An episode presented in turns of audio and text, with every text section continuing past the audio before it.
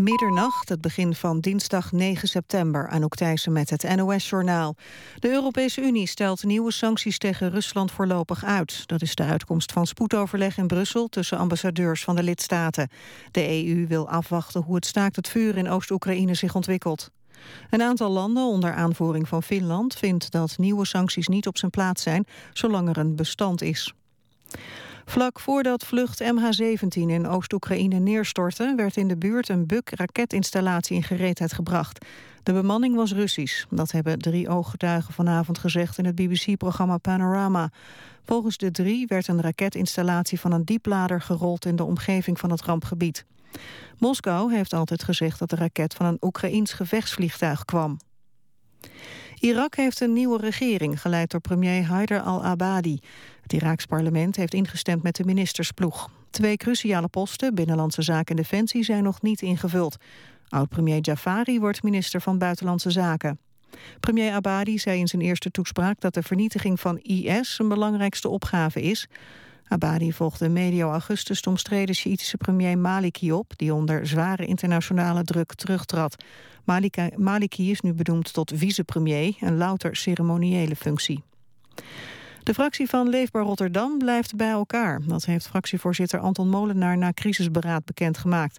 Molenaar heeft een zwaar moreel appel gedaan op de sterk verdeelde fractie. De Leefbaar-fractie raakte verdeeld door oneenigheid over de keuze voor een wethouder afgelopen mei. De ruzie verdiepte zich door het uitlekken van interne e-mails. De partij heeft drie wethouders in het Rotterdamse college van Leefbaar, D66 en CDA. Het weer. In het zuiden kan nevel of mist ontstaan. De minima liggen vannacht rond de 10 graden. Overdag overwegend bewolkt en droog. Het wordt dan 18 graden. Woensdag verandert er weinig. En vanaf donderdag iets meer zon en wordt het ook wat warmer. Dit was het NOS Journaal. NPO Radio 1. VPRO. Nooit meer slapen.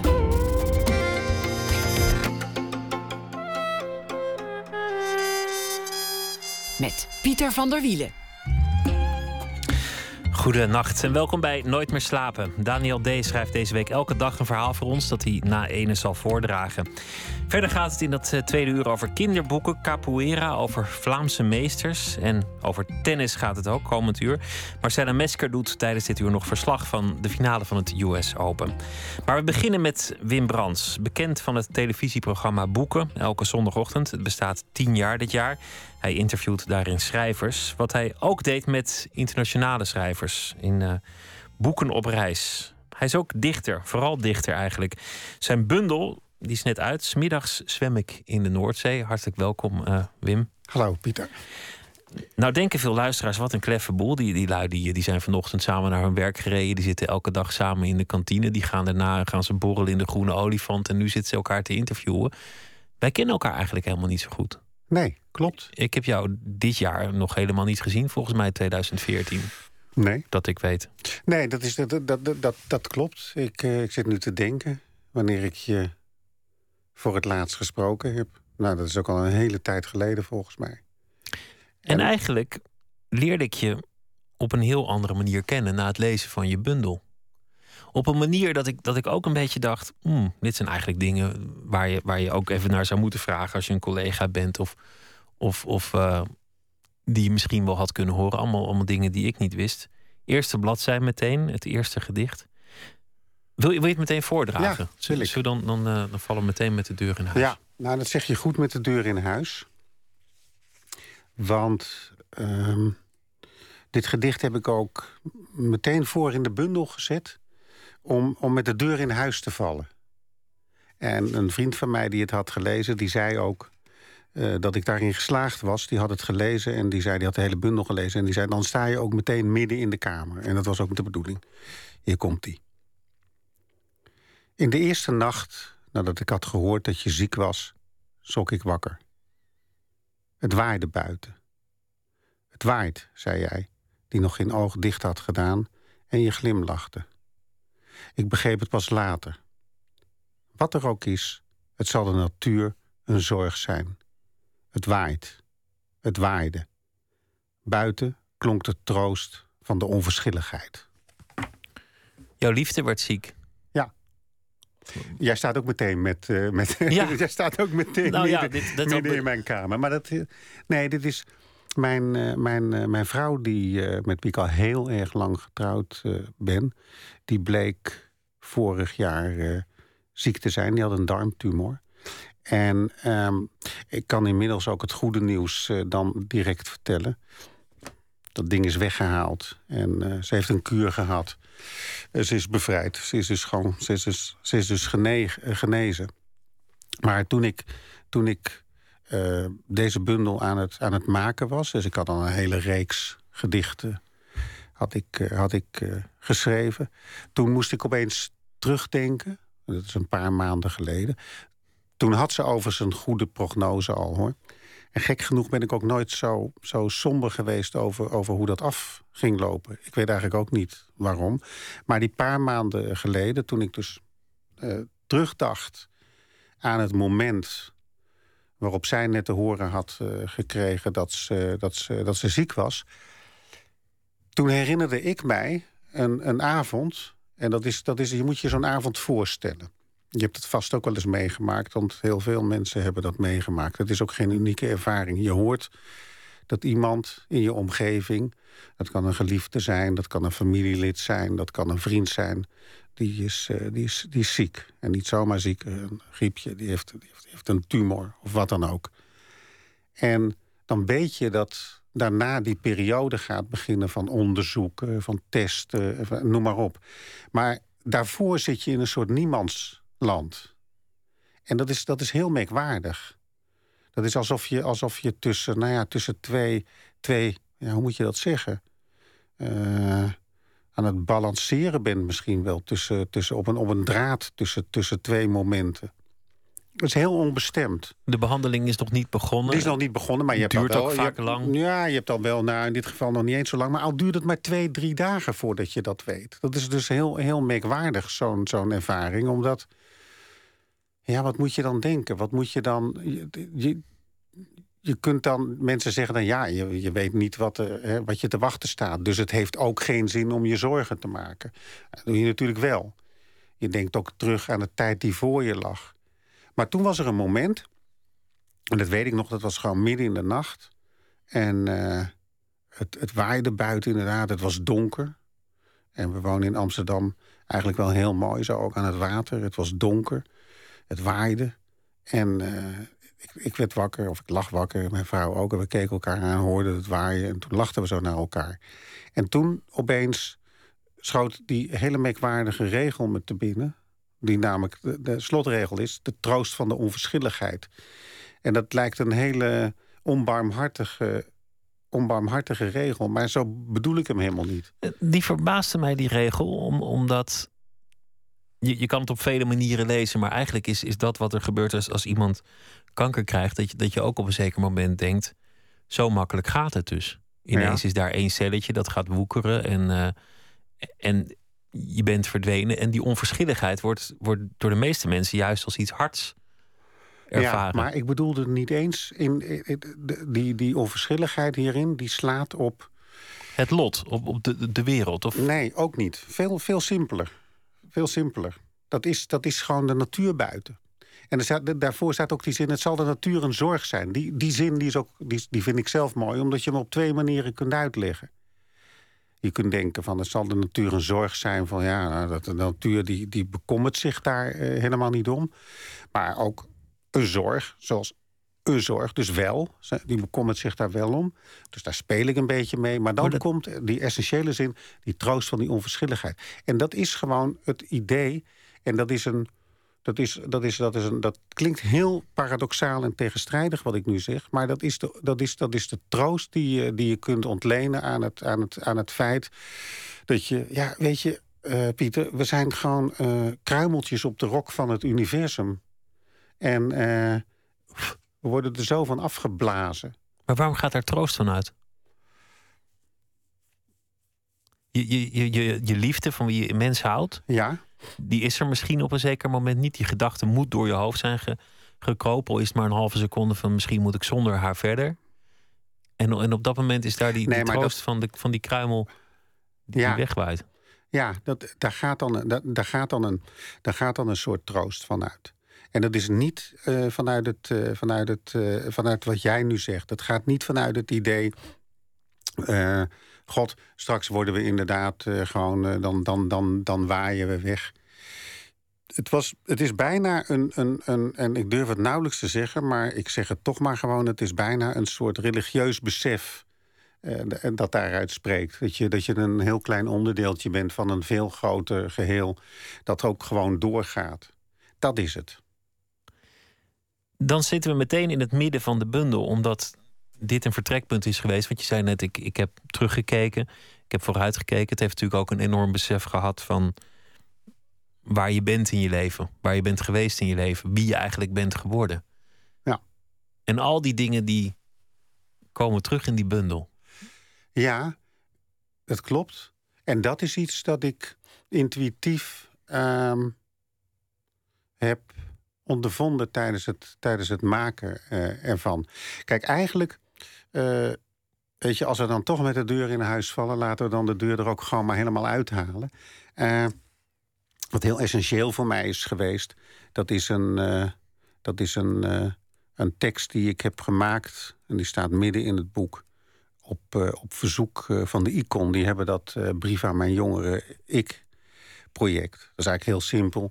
Je wordt ik weet niet of het nog bestaat, denk het niet eigenlijk trouwens. Maar heel veel mensen, heel veel schrijvers eh, hebben ooit die vraag gehad van de ICON: schrijf een brief aan je jongere ik. En eh, dat werd mij ook gevraagd en dat vond ik een hele mooie, mooie opdracht. Je hebt hem eh, in, in alle eerlijkheid opgevat. Die- Ja, en ik, wa- want ik heb heel veel van die brieven gelezen die daarin stonden. Of die, sorry, geschreven waren voor de icon en ook voorgelezen op de radio. En de meeste daarvan vond ik, hoewel goed geschreven, eh, ook op een bepaalde manier teleurstellend. Want het zijn, dat, worden, dat, worden, dat worden allemaal van die brieven waarin mensen zeg maar liefkozend terug, terug, terugkijken naar hun eigen jeugd en hun eigen leven. En Ik was nog maar een jongen, maar wel een aardige jongen. Ja, maar en ach, ik- wat wist ik weinig. En, En ik kon dat meisje niet krijgen. En, eh, en, en, en het is Bert Jansen, dat is een oude popjournalist van de Haagse Post. Die heeft eens een keer een totaal mislukt boek gemaakt. En dat drukt de nostalgie van de gemiddelde man, vrouw die terugdenkt. Man in dit geval trouwens, aan zijn jeugd heel goed uit. De titel was namelijk Nog steeds vlekken tussen de lakens. Dat soort, dat soort teksten. En ik dacht, dat ga ik dus niet doen. dan moeten we maar meteen terug naar waar je bent opgegroeid. Het Ja. oosten des lands. Wat, was, wat was het voor gezin? Want je, jouw vader komt heel vaak Ja, terug in jouw bundel. Je vader loopt, eh, nou ja, die komt eigenlijk om, om elke hoek wel Ja. ergens kijken, direct of indirect. Ja, die komt. Met name in, in, eh, in, eh, in, in deze bundel. En dat komt dus weer door die, door die tekst. Ik zal er iets over zeggen. Ik ging zitten om hem te schrijven. En ik heb bedacht toen: oké, als ik dan een tekst maak over mijn jeugd, wat moet ik dan voor tekst bedenken? Dan moet ik misschien wel een pijnlijk moment kiezen. Een pijnlijk moment uit mijn leven. En eh, dat moment, dat moet ik dan opschrijven. En kijken hoe ver ik daarmee, eh, nee, daarmee kom. Kijk, probeer jij je nu... Ik ga niet vragen welk moment het is. En ook de mensen thuis moeten even allemaal hun ogen dicht doen. En die moeten allemaal even aan iets pijnlijks denken uit hun leven. En dan is mijn opdracht, oké. probeer dat dan morgenochtend aan het ontbijt maar eens... of als jullie wat later opstaan, aan, ook, aan iemand anders te vertellen. Zal je niet makkelijk eh, vergaan dan omdat het moeilijk is. Nou, ik, heb, ik ben opgegroeid in een, in een gezin. En ik heb het onlangs een keer nog... Toen vroeg iemand me naar, wat was dat dan? En toen zei ik, "Werd- werden jullie dan mishandeld of zo? Toen zei ik, nee, werden we maar mishandeld. En da- dat zei ik omdat... Kijk, mijn vader en moeder waren twee mensen die niet waren voorbestemd... om, om met elkaar zeg maar, een, een, een gezin te stichten. Dat hebben ze toch gedaan. Daar zijn twee kinderen uit voortgekomen, mijn broer en ik. En wij hebben daar later, denk ik, heel veel last van gekregen. Het waren, ze hadden gewoon altijd ruzie met elkaar. Het was een en al onbegrip. En daar komt bij dat mijn vader... die had last van, eh, van epilepsie. En in een hele heftige mate. En als je opgroeiende kinderen hebt, puberende kinderen... dan kan het zijn dat je, dat, je, dat je heel gespannen raakt. En als hij gespannen raakte, dan ging die onderuit. Hij had letterlijk vallende ziekte, want Ja. je, je, je ziet hem de hele tijd. hij valt. Hij, viel, hij viel wel drie keer per week. Hij viel wel drie keer per week. Je schrijft ook ergens, wat, in, wat niet specifiek over je vader gaat, maar wat eigenlijk ook op hem slaat. Lopen is vertraagd vallen. Ja, ja lopen is uitgesteld vallen. Uitgesteld vallen. Dat is ook, vind ik, nog steeds wel. Dat is lopen misschien ook wel, trouwens. Maar in zijn geval was het echt uitgesteld vallen. Hoe ging dat nou, kijk, als je vader viel? Wanneer, nou, je wanneer viel die en waarom? Overigens, om nog even terug te komen op dat wat ik, wat ik aan het begin over mijn vrouw zei. En dat ik eigenlijk nooit zo. Ik was een hele goede verzorger van haar trouwens. Dat wil ik even gezegd hebben. Dat klinkt, klinkt heel raar als je het over jezelf zegt. Maar weet je waarom ik dat zeg? Omdat ik. Ik raak niet zo snel in, uh, in paniek als, als mensen, uh, mensen in mijn omgeving iets, iets hebben. Dan kan ik heel snel gewoon optreden. En dat heeft, dat heeft dan wel weer te maken met een vader die echt gewoon behoorlijk hulpbehoevend was. Daar heb jij leren zorgen? Ja, ik raak dus niet zo snel in paniek.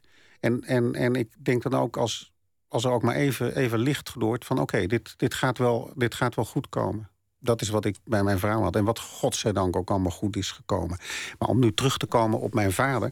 Kijk, die, die was um, elektricien van beroep. En hij werkte op een gegeven moment in een fabriek. En dan ging hij een ladder op. Maar dan kon hij een toeval krijgen. En, dan kreeg hij, en die toevallen, die, zagen de, die kan ik niet, niet goed beschrijven... maar hij verkrampte helemaal. Is echt een epileptische aanval. En bij een epileptische aanval, dan, dan, dan, nou ja, dan verkramp je. Dan, dan, als je dan iets vast hebt in je handen, dan kan het gewoon verpulveren. Uh, het waren echt, echt, echt stuipachtige aanvallen... waarbij hij ook om, dus van zo'n ladder af donderde.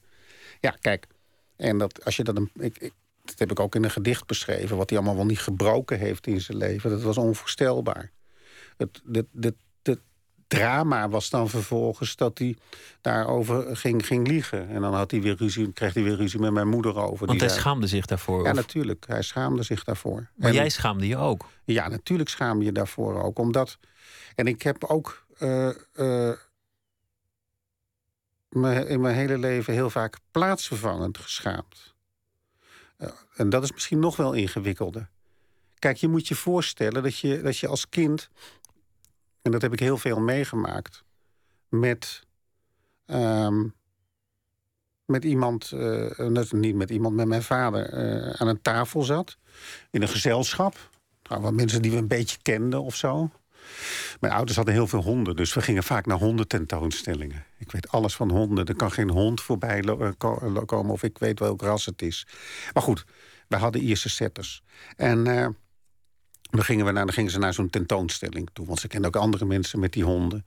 En, en, en, en, en uh, dan zat je daar aan een tafel. Met mensen die je dus een klein beetje kenden. Maar voor hem was sociale druk in een gezelschap... dat was, dat was, dat was, dat was link. Want hij raakte gespannen, dat wist hij ook. En ik kon aan, aan de manier waarop hij met zijn ogen bewoog... of ja, jij, jij, jij knippert nu bijvoorbeeld met je, met je ogen... En als je, dat, als je naar mijn vader uh, was, dan kon ik zien aan de keren dat je dat deed. Dacht ik, oh Christus, het is weer zover. Het gaat beginnen. Het gaat beginnen, wist ik. En dan gebeurde het op een gegeven moment. En dan viel die bijvoorbeeld om. En dan hebben we hier nu voor ons uh, allemaal kopjes staan en wat dan ook. En dan viel die overheen. Of, uh, bedoel, als, je, als je zwangere vrouwen in het gezelschap had, dan zou je denken, nou pas op, want die krijgen nog een voortijdige bevalling ook. Want ik zeg, dit breng het nu humoristisch. Ja, wat moet je anders? Maar zo eng zag het er wel uit. Maar hij schaamde zich, jij nee, schaamde nou, zich voor nee, hem. maar wat, wat gebeurt er dan, denk je, als je als jongen van 12 daar zit, of jonger nog 10, eh, met, met, met een vader die dat heeft? Wat denk je dat een, een gezelschap volwassen mensen die jij nauwelijks kent of niet, maar die er allemaal zitten, wat denk je dat die doen? Nou, zeg het maar. Nee, zeg maar, gok maar. Wat doen die als, als zo iemand omdondert? Nou ja, die bekommeren zich over zo iemand, mag ik aannemen. Vergeet het, die lopen weg. Die laten die, die, die man daar liggen. En... Ik heb in mijn leven alleen maar. En ik ben daar niet uh, misantropisch door geworden. of uh, cynisch of wat dan ook. Aanvankelijk misschien wel. De meeste mensen lopen weg. De meeste mensen weten zich daar geen raad mee. Dat is, ik, ik, ik, ik heb ook heel lang beweerd dat ik in een gezelschap altijd degene kan aanwijzen die dat niet doen. En er zijn altijd hele onverwachte mensen waarvan je het niet zou verwachten. De, de, dus dus ik, misschien klinkt dit wel cynisch, maar mensen die de mond vol hebben van medemenselijkheid en, en, en noem maar op, daar ben ik altijd ook, ook licht huiverig voor. Maar je, die zie ik altijd weglopen. Maar jij zegt, ik heb leren zorgen door mijn vader en daardoor kon ik voor mijn vrouw zorgen. Maar waar heb jij dat zorgen van, van af kunnen kijken? Want wie kon jij thuis imiteren die ooit voor iemand zorgde? Je ouders zorgden niet voor elkaar. Ja, dat is. Dat is kijk, dan zou je precies moeten weten hoe. hoe uh, is dat iets ingewikkelder voor je maken. En hier, hier, gaan, we ook, hier gaan we ook mijn vluchtweg uh, ontdekken. Wij woonden in, in huis, bij mijn, eigenlijk bij mijn grootouders ook. Dus je moet je voorstellen, mijn, nou, ik, ik, ga niet mijn hele, mijn hele stamboom toelichten en, en, alle, en hoe mijn ouders daar ooit terecht zijn gekomen. Maar mijn grootouders, die onder de rook van Zutphen woonden, die hadden een boerderij gehad daar. En op een gegeven moment uh, zijn die, toen ik geboren werd, vlak daarvoor, dus ik ben daar geboren, maar vlak voordat ik geboren zou worden, zijn bij mijn grootouders ingetrokken. Die hadden een groot, groot huis. Dus mijn ik, ben, ik ben echt gewoon naast mijn grootouders opgegroeid. Ik kon gewoon elk moment van de dag, als ik wilde, naar mijn grootouders toe.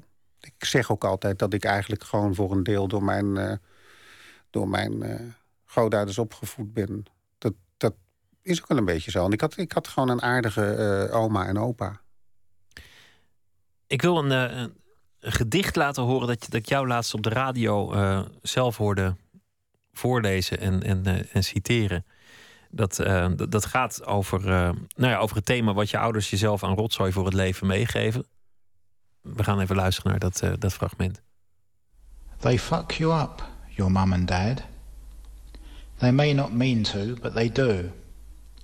They fill you with the faults they had and add some extra just for you. But they were fucked up in their turn by fools in old style hats and coats, who half the time were soppy stern and half at one another's throats. Man hands on misery to man. It deepens like a coastal shelf. Get out as early as you can and don't have any kids yourself. Ja, gezellig. Je, dat, Larkin. Larkin. Zelf heb je die, die regel aan je laars gelapt. Je hebt, je hebt wel kinderen genomen. We gaan even naar het tennis en dan gaan we ehm, muziek draaien. Daarna wil ik, wil ik jou ook een beetje over de luchtige ja. dingen hebben. Namelijk al jouw uh, vluchtwegen in het, uh, in het leven. US Open, Marcella Mesker. Hoe gaat het daar? Ja, het gaat uh, razendsnel. 1 uur en 10 minuten gespeeld. En uh, 6-3, 6-3 op het scorebord voor Marin Silic. Die uh, ja, de Japanner Nishikori gewoonweg het publiek gaat natuurlijk achter Nishikori staan. Maar het is bijna te vergeefs. Want uh, de services 10 aces tegen 0. De winners 23 tegen 10. En de breakpoints 9 tegen 6. Allemaal in het voordeel van Silic. Hij is de man die uh, heel goed staat te spelen. En dik verdient met twee sets tegen 0 voor staat. Marcella Mesker, dankjewel. Afgelopen weekende vond het eh, festival Into the Great Wide Open plaats. Dat uh, was op uh, Vlieland. De VPRO mocht opnames maken en wij mogen die opnames weer laten horen. De rapper Typhoon met het nummer Hemel valt.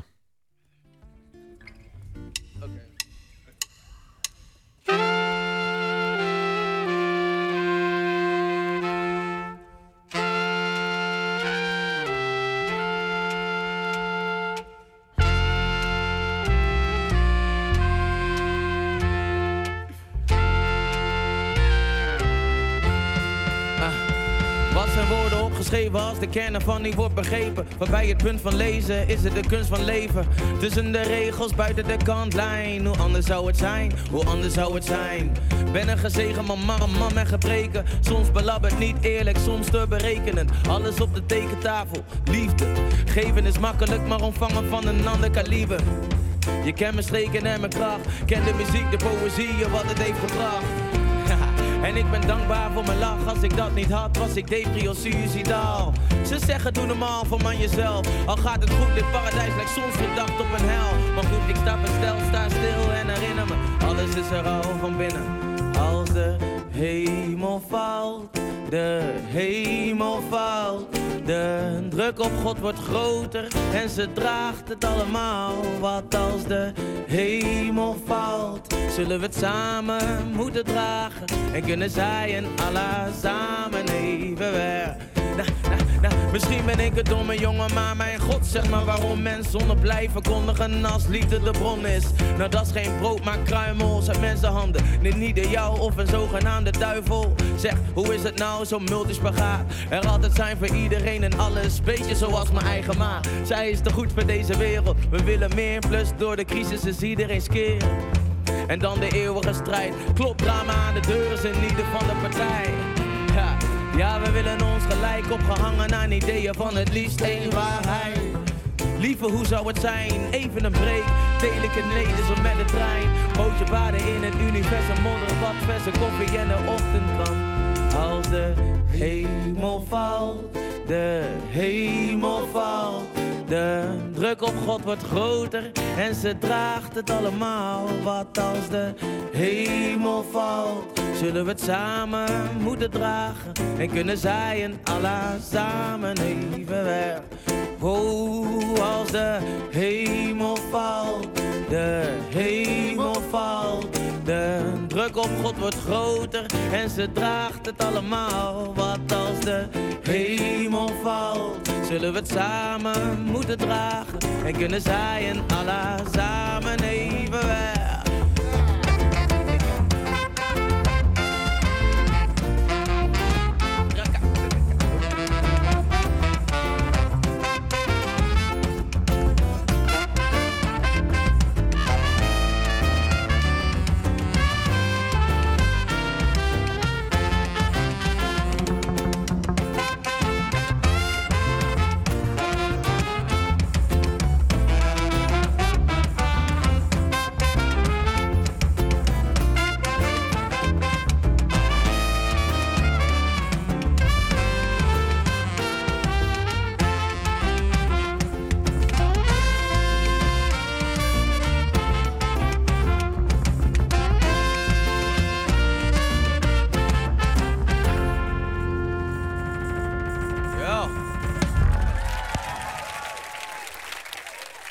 Typhoon of uh, Tyfoon, hoe je wilt. Hemel valt opgenomen op het uh, festival Into the Great Wide Open afgelopen weekeinde. En uh, ook te beluisteren via 3 voor 12 en Vrije Geluiden, want die hebben het allemaal zo mooi opgenomen. Nooit meer slapen luistert u naar.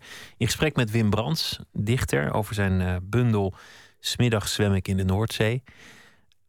We hadden het net over je vader en in je bundel staat dat je, dat je vader zichzelf heeft opgehangen aan het eind van zijn leven.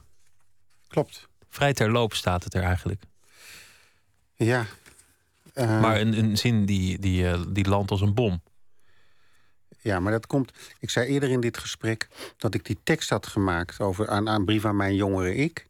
En uh, ja, kijk, toen was, ik, uh, toen was ik goed op gang, zeg maar. En toen kreeg ik een vraag om, of een verzoek om een, een, een, eh, een, een, een, uh, gedicht te maken... naar aanleiding van de dood van Dick Rijmakers. Dick Rijmakers die is dit jaar overleden. Dick Rijmakers is een hele bijzondere man geweest. Die werkte in het natlab van Philips. En zonder hem had de housemuziek niet bestaan. En als je aan David Bowie vraagt welke vijf uh, platen grote in, in, invloed op hem hebben gehad... dan noemt hij een van de platen, denk ik, van, uh, van die rijmakers. Die heeft namelijk onder de naam Kit Baltan. Dat kun je allemaal op internet opzoeken. Heeft hij uh, een soort elektronisch... Niet een soort, heeft hij elektronische muziek gemaakt. Ik kan, dat, ik kan me herinneren dat in hij... In het natlab. Hij, heeft dat, hij mocht dat ja. van Philips doen. Nou kijk, die man die, dus die, die, die ging dood, rijmakers. Stanley Kubrick heeft hem ook nog gevraagd voor een soundtrack. En toen werd, werd mij gevraagd om iets ehm, over hem te schrijven. Voor een, uh, voor een tijdschrift. En Rijmakers heeft heel veel teksten gemaakt, of uh, toneel ook gemaakt over vallen. Hij was geobsedeerd door vallen. Nou ja, goed, daar was, daar was ik ook al mee bezig. Want ik had over, die, over, over mijn vader geschreven. En met zijn vallende ziekte, die teksten. En toen dacht ik, ja, nou ja, goed, dan, dan moet dat gedicht maken, vallen en breken dat moet daarover gaan. En mijn vader heeft inderdaad uh, aan het einde van zijn leven... nou niet, heeft zijn leven beëindigd... Uh, door, door uh, zichzelf het leven te, te benemen. Ik kreeg laatst nog een discussie met iemand die zei... ja, dat, kun je dat nou... zelfmoord, dat vond hij niet het goede woord. Ik zei, nou goed, weet je... het zal helemaal niet, maar dan noemen we het zelfdoding of wat dan ook. Maar hij heeft zichzelf het leven... van het leven beroofd. En ja, het is natuurlijk helemaal niet zo, zo, zo gebruikelijk om dat dan allemaal op te schrijven. En ik zit ook niet zo te wachten op mensen die, die met hun confessies rondstrooien. Ik ben een veel groter geheim dan, dan ik nu lijk. Hè, want ik zit alles heel openhartig te vertellen. De grap, en grap is niet het goede woord in deze context, maar ik gebruik hem toch maar even, is dat, dat, dat op het moment dat je dat allemaal meegedeeld hebt, hè, dat je dat allemaal op hebt geschreven, totaal glashelder. En alle woorden ervoor hebt gezocht. Want daar gaat het ook vooral om. Dat je de goede woorden ervoor vindt. En die, dat, dat kun je ook alleen maar, en dat is wel, ja, hoe moet je dat zeggen? Een hele klus. Het kan bijvoorbeeld niet als je, als je, als je, als je hart uh, overstroomt van, uh, van, van emoties. Je, je moet, als je dat opschrijft als een soort adelaar boven het kippenhok hangen om precies te weten wat je daar wilt opschrijven. En dat heb ik in die ene tekst gedaan. En dat, is, dat, is, dat was echt een, dat is een hele rare gewaarwording. Want het is volgens mij echt een heel erg goed gedicht geworden. En tegelijkertijd is het zo dat als ik het teruglees... dus ik heb dat echt heel beheerst gemaakt... maar als ik het teruglees, dan, dan denk ik ook... Jezus, Mina, hoe doe je dat? kan het wel duidelijk maken nog aan een, aan, een, aan een heel mooi verhaal... dat ik ooit hoorde over Toon Hermans... Dat, dat, dat, dat, verhaal werd me ooit verteld door, door iemand die, eh, die ook heel veel op het toneel staat. Ik ga niet zeggen wie. Dat is niet zo belangrijk verder namelijk. Maar die maakte namelijk volgens mij een hele onnozele opmerking. Je moet je voorstellen, Toon Hermans is zijn vrouw kwijtgeraakt. Die vrouw is overleden. En uh, hij geeft uh, niet lang daarna een, een voorstelling. En hij staat op het toneel. En hij vertelt een ontroerend verhaal over zijn vrouw. En hij heeft die hele zaal heeft die, heeft die, heeft die in tranen. hij doet dat zo goed. Zo goed getimed. Echt tot op tak, op de seconde. En hij komt het toneel af. En diegene die mij dat vertelde, die, die was daar dus getuige van. En hij kijkt de lichtman aan. En hij zegt, als jij godverdomme nog één keer het licht zo fout in mijn ogen schijnt... dan ben jij ontslagen. En diegene die mij dat vertelt, die staat daarbij en zegt... ja, maar hoe kan het nou? Hij was toch zo, hij was toch zo ontroerd? Hij was toch zo, hij was toch zo dit en zo dat? Nee, natuurlijk niet. Hij had, hij had, het, hij had het opeens zo onder woorden gebracht en gevonden dat het gewoon een soort mechaniek was geworden wat je bestuurt. Een ambacht, een vak. En dat is wat ik met dat gedicht over mijn vader heb gedaan. Maar wat is er nu met jou aan de hand dat, dat alle confessies stromen? Oké, je, je, je, je vrouw is ziek geweest. Dat is een, een moment mhm. geweest van besef. Je hebt de nietigheid van, van het bestaan ervaren. En niet als een negatieve ervaring, maar meer als iets, nou ja, als iets troostends. Als een, als een bijna boeddhistische ervaring. Het zal die blaadjes buiten en die bomen geen donder interesseren. Wij zijn zandkorrels in de wind. En dat, dat heeft misschien die put open gescheurd. Nee, want het andere was er al. Uh, was er al. Uh, was er al. Uh, al, al. al eerder. En, en er is een essentieel verschil tussen die gedichten die ik heb gemaakt over, zoals over mijn vader die erin staan en die tekst erover. En die, en die, die, die tekst over, die, waar ik mee begon, die over mijn vrouw gaat. En net tijdens de muziek vertelde ik je een, een verhaal over. Toen dacht ik opeens, ja, je moet dat, je moet dat, je moet dat, je moet dat, je moet dat zo zien. Misschien moet ik dat verhaal even vertellen. Het, wat ik het ergste vond in de periode dat mijn vrouw ziek was, dat waren mensen, en dat waren er gelukkig niet zoveel, met wie je dan sprak. En zo was er iemand die, die tegen mijn vrouw zei van, ja, god, hè, vervelend hè, dat je dat hebt met je lichaam. Ja, ik heb laatst ook iets gehad, maar ik vertrouw mijn lichaam wel. Dat je denkt van sodemiet erop. Alsof, alsof weet je wel, alsof, alsof die cellen hebben gedacht... nou, we gaan eens lekker in, uh, in, dat, uh, in dat lichaam van die mevrouw... die haar lichaam niet vertrouwt tekeer. En je hebt natuurlijk ook mensen die zeiden... dan heb je veel negatieve emoties Ja, gehad of man, je uit. opgekropt. En- En, nou, kijk. en nu heb je kanker, dat komt omdat je nooit Ja. gelukkig was op je werk. En wat ik, wat ik troostrijk vind, is dan bijvoorbeeld... ik vind boeddhisme dan troostrijk. En dat is een heel mooi boeddhistisch verhaal. Er is, een, er is een man die wil boeddhist worden. En die heeft zich aan alle regels gehouden en wat dan ook. En die gaat, op, die gaat, een, die gaat een boeddhistisch klooster in... en die stelt zich aan de abt voor... en die wil vertellen hoe, wat een geweldige boeddhist die wel niet is geweest. En die wordt volkomen in elkaar geslagen door die abt. Nou ja, huilend naar buiten. En hij zegt, hoe kan het nou? Want ik heb dit goed gedaan, dat goed gedaan, dit goed gedaan... tegen een boeddhist, een, een, volleerde boeddhist zegt hij dat, hè? Van wat, wat heb ik dan fout gedaan? En dan zegt die volleerde boeddhist... Don't take it personal. Nou, en dat is wat ik daar probeer uit te drukken. Van, met, met die natuur buiten en dat ze een don't take it personal, weet je? En eh, we, we, we dwarrelen zelf ook wel weer verder. En kijk, dat is weer iets, dat is weer iets totaal anders dan wat ik daar eh, over, mijn, over mijn vader bijvoorbeeld schrijf. Kijk, je moet je voorstellen, en ik ben daar nu ook wel klaar mee. Maar god, ik ben ook een 55, dat mag ook wel. Ik bedoel, ik, ik, ik, ik, ik leid daar ook niet. eh, Maar het niet- heeft je ook gemaakt tot wie je nu bent. Ja, het heeft je ook gemaakt tot alles wat je in je leven hebt gedaan. Je, je zei, ik kan zorgen omdat ik, dat ik moest zorgen voor mijn vader. Het heeft je waarschijnlijk ook zo gedreven gemaakt in je werk om te dichten, om programma's te maken, om, om in de literatuur jezelf te ontplooien op allerlei manieren. Waarschijnlijk was, was er toch iets ergens in, in dat wespennest uit je jeugd waardoor, wa- wat jou heeft aangezwengeld. Nou, ik denk dat het niet eens zo heel ingewikkeld is. Wat, wat, wat, waardoor, dat, waardoor dat komt. Maar, kijk, laat ik dat eerst beantwoorden. En dan, en dan zeggen wat ik, wat ik uiteindelijk ontdekt heb. En wat ik, wat ik dus heb proberen op te schrijven. Kijk, wat me tot, gemaakt heeft tot wie ik ben. Dat is, eh, dat is, dat is, dat is, eigenlijk, dat is eigenlijk heel simpel. Het is wel grappig, misschien. Ik had een, ik had een eh, het boekenseizoen is begonnen. Hè, en ik had een, eh, dat was op manuscript daar in, in, in Utrecht. En ik had daar een, een paar gesprekken gedaan. En ook één gesprek met Joris Luijendijk. En dat vind ik een hele leuke, intelligente man. Die zijn namelijk iets heel, heel, heel, heel belangrijks. Of belangrijks. We zitten daar voor een hele zaal met mensen. En hij vertelt dat hij dus voor The Guardian heeft hij dat eh, blog geschreven over, over de city, hè, de, de financiële wereld. En dat was in het begin best moeilijk, want dat deed hij ook in het Engels. En, en, en daar moest hij woorden voor vinden. En dat, dat, dat beheerst hij wel. Maar dat gaat niet op het niveau van een gemiddelde Guardian-journalist. Daar had hij dus echt een handicap in. En daar deed hij dus tegenover die hele zaal.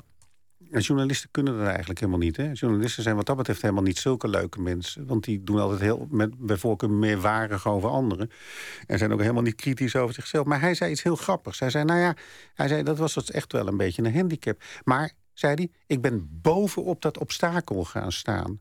Nou, en toen hoorde ik hem dat zeggen. En toen dacht ik, ja, nee, maar dat snap ik wel. Ik bedoel, ik wil mezelf niet op de borst kloppen. Dat is nergens voor nodig. Maar obstakels kun je twee dingen mee doen. Je kunt zelf een obstakel worden. Of je gaat erop staan. En, en wat was jouw obstakel? Ach, dat waren er natuurlijk meer dan genoeg. Ik bedoel, dat, de, kijk, Nou ja, ik kan er wel een paar verzinnen. eh, obstakels. Een van, de, een van de dingen is natuurlijk dat, dat in je jeugd. je wordt aangemoedigd door je ouders. Nou, daar hadden jouw ouders volgens mij geen tijd voor. Nee, dat, dat, En dat, misschien ook geen zin in. nee, dat, dat denk ik. Nee, dat en wel. wat jou interesseerde, dat interesseerde hun volgens mij ook helemaal niet. Ze hadden er niet. Ze, ze, ze, ze- kijk, het waren geen kwaadaardige mensen. Het waren onver- ze waren onvermogend op een bepaalde manier.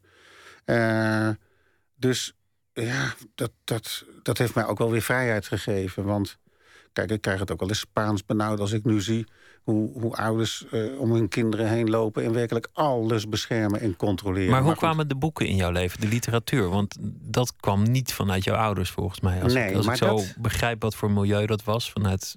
Maar dat is bijvoorbeeld iets als je het hebt over... Oké, je hebt een, de, ga op het obstakels en die, de- die waren er niet.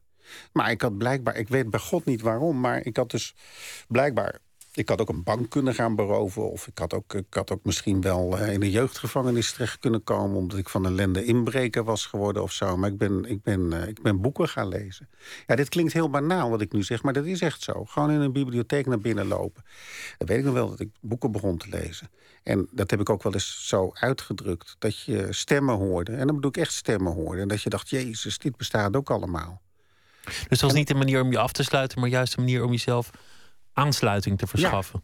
Ja, Dus dat is, dat is het. Dat is eh, lezen, dat, dat, is voor mij, dat is echt voor mij aansluiting geworden.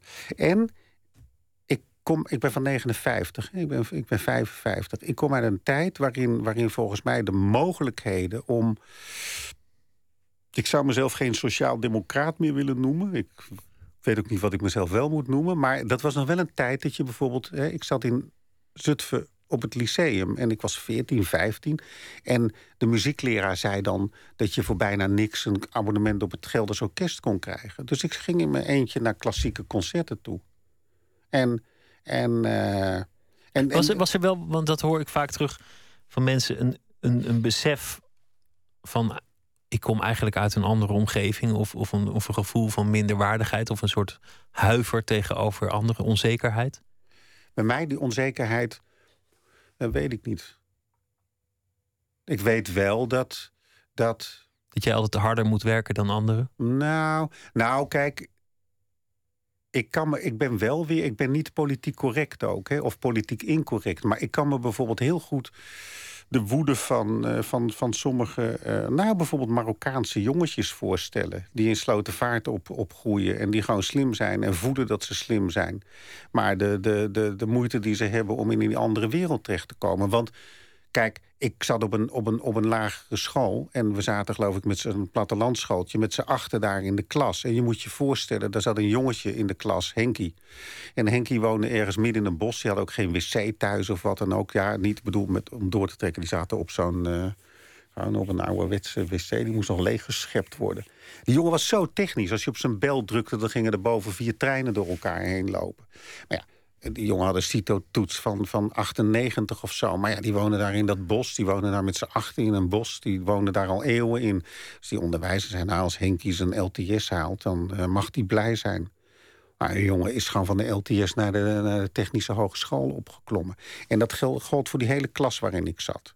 Dat, was, ook die, was ook die tijd. Was misschien ook, ook een goede om, omgeving om dat in te doen. Maar nou ja, ik kan me ook voorstellen dat het dat een extra drang en een extra vechtlust geeft. Ja, om weg te gaan, om te vluchten. Daar gaat die tekst uiteindelijk ook over. Hè? In, dat, in, dat, in, dat, in het midden van het boek, die tekst, die, die, die brief aan mijn jongere ik. Kijk, die heb ik ook, ook, um, die heb ik ook niet geschreven om, om. Ik heb hem uiteindelijk afgedrukt en voorgelezen op de radio, omdat, het, omdat ik het een mooie tekst vind. die, omdat ik het gewoon. Eh, die, die, die, die zinnen zijn goed. Het verhaal is goed geworden. En dat heeft te maken met het einde van, van, van die tekst. En daar heb ik mezelf ook mee verrast toen ik hem opschreef. Ik, ik beschrijf daar een. Ik beschrijf daar een moment in mijn leven, nu, want die hebben we nog niet verteld. De pijnlijke ervaring is dat mijn vader, die epilepsie had, die fietst zo een keer sloot in. En gaat daar gewoon, up, valt daarin. En ik was daarbij en ik dacht, keek en ik dacht, nou, hij kan niet verdrinken. Dat had ik al wel gezien in de flits. En ik fiets weg. En het is natuurlijk gewoon... Kijk, dat is natuurlijk een hele rare daad. Gewoon weg. Ik had het ook nooit aan iemand verteld. Dat is ook een beetje verraad eigenlijk. Nee, dat is geen verraad. Ik heb de tekst ook aan mijn vrouw en kinderen. Die, mijn kinderen zijn al in de twintig. Toen ik me af had voorgelezen. En, uh, want ik dacht, ik moet hun, hun, hun reactie ook testen, wat zij daarvan vinden. Want als zij zeggen, nee, dit kan niet, dan doe ik het niet. Er zijn ook schrijvers die dan zouden zeggen, doe ik wel. Maar waarom is het geen verraad? Iemand Omdat ligt in de sloot en jij fietst weg. Dat is de laatste regel van het, van het verhaaltje. Daar is niet een jongen die vlucht of verraad pleegt. Daar ontsnapt iemand. Dat ben ik. Ik ben ontsnapt. En, en, en, en ik, dat is niet iets wat me vertedert of zo. Want van zelfvertedering heb ik niet zo heel veel last. Maar ik ben gewoon ontsnapt. Ik ben een gekkenhuis ontsnapt. En dan moet je toch blijkbaar 55 worden. Want anders zou ik een zielige, uh, pathetische gek zijn, weet je wel, als ik er nog over zou schrijven. Maar ik vond het een mooi inzicht. Ik dacht, nou, hè, daar ben ik dan 55 voor geworden. Om daaraan te ontsnappen, misschien was dat nee, ook wel je. snappen. Ja, snappen en ontsnappen tegelijk. Maar je, je, dat was waarschijnlijk ook de drang die je had om altijd zo hard te werken. Want dat weet ik toevallig wel, dat jij altijd helemaal het schompens werkt. Ja, maar ik ervaar het niet als hard werken. Een boek lezen is niet hard werken, nee. Nee, maar ik vind ik, ook niet. Dat één, één besluit heb ik in mijn leven wel. Kijk, mijn vader was, die werkte in de fabriek, hè? En daar is niks mis mee. En mijn, mijn hele familie is zo'n beetje altijd uh, aan, aan de andere kant van de Utrechtse heuvelrug gebleven. Ik ben er overheen gegaan. En ik kijk ook niet op ze neer of zo. Hoor. Ik kijk op niemand neer. Dus zo moet je dat, en, en mensen die luisteren ook niet opvatten. Maar mijn vader die werd elke dag uh, door zijn busje opgehaald. En dan ging hij naar zijn fabriek en dan kwam hij s'avonds weer thuis uit dat busje. Uh, en, en ik zag dat die man eigenlijk gewoon, gewoon ook daar doodongelukkig door was. En ik dacht, één ding gaat er nooit gebeuren. Dat niemand gaat mij in mijn leven... dit klinkt heel arrogant wat ik nu zeg... en ik bedoel het niet zo... maar gaat mij ooit gewoon wat dat betreft de les lezen. Dus ik heb er altijd voor gezorgd... dat ik wat dat betreft een soort gevoel van vrijheid had. Wat er overigens wel op neerkwam, dat ik heel hard werk. Maar ik, heb, ik, ik ben nog nooit met, met tegenzin ergens naartoe gegaan als ik iets moest doen. Dan zou ik het namelijk niet doen. Je schrijft in die, die brief aan je jongeren zelf ook um, over je dwangneuroses. En ik, ik, hoorde jou zeggen dat boeken lezen een manier is om aansluiting te zoeken.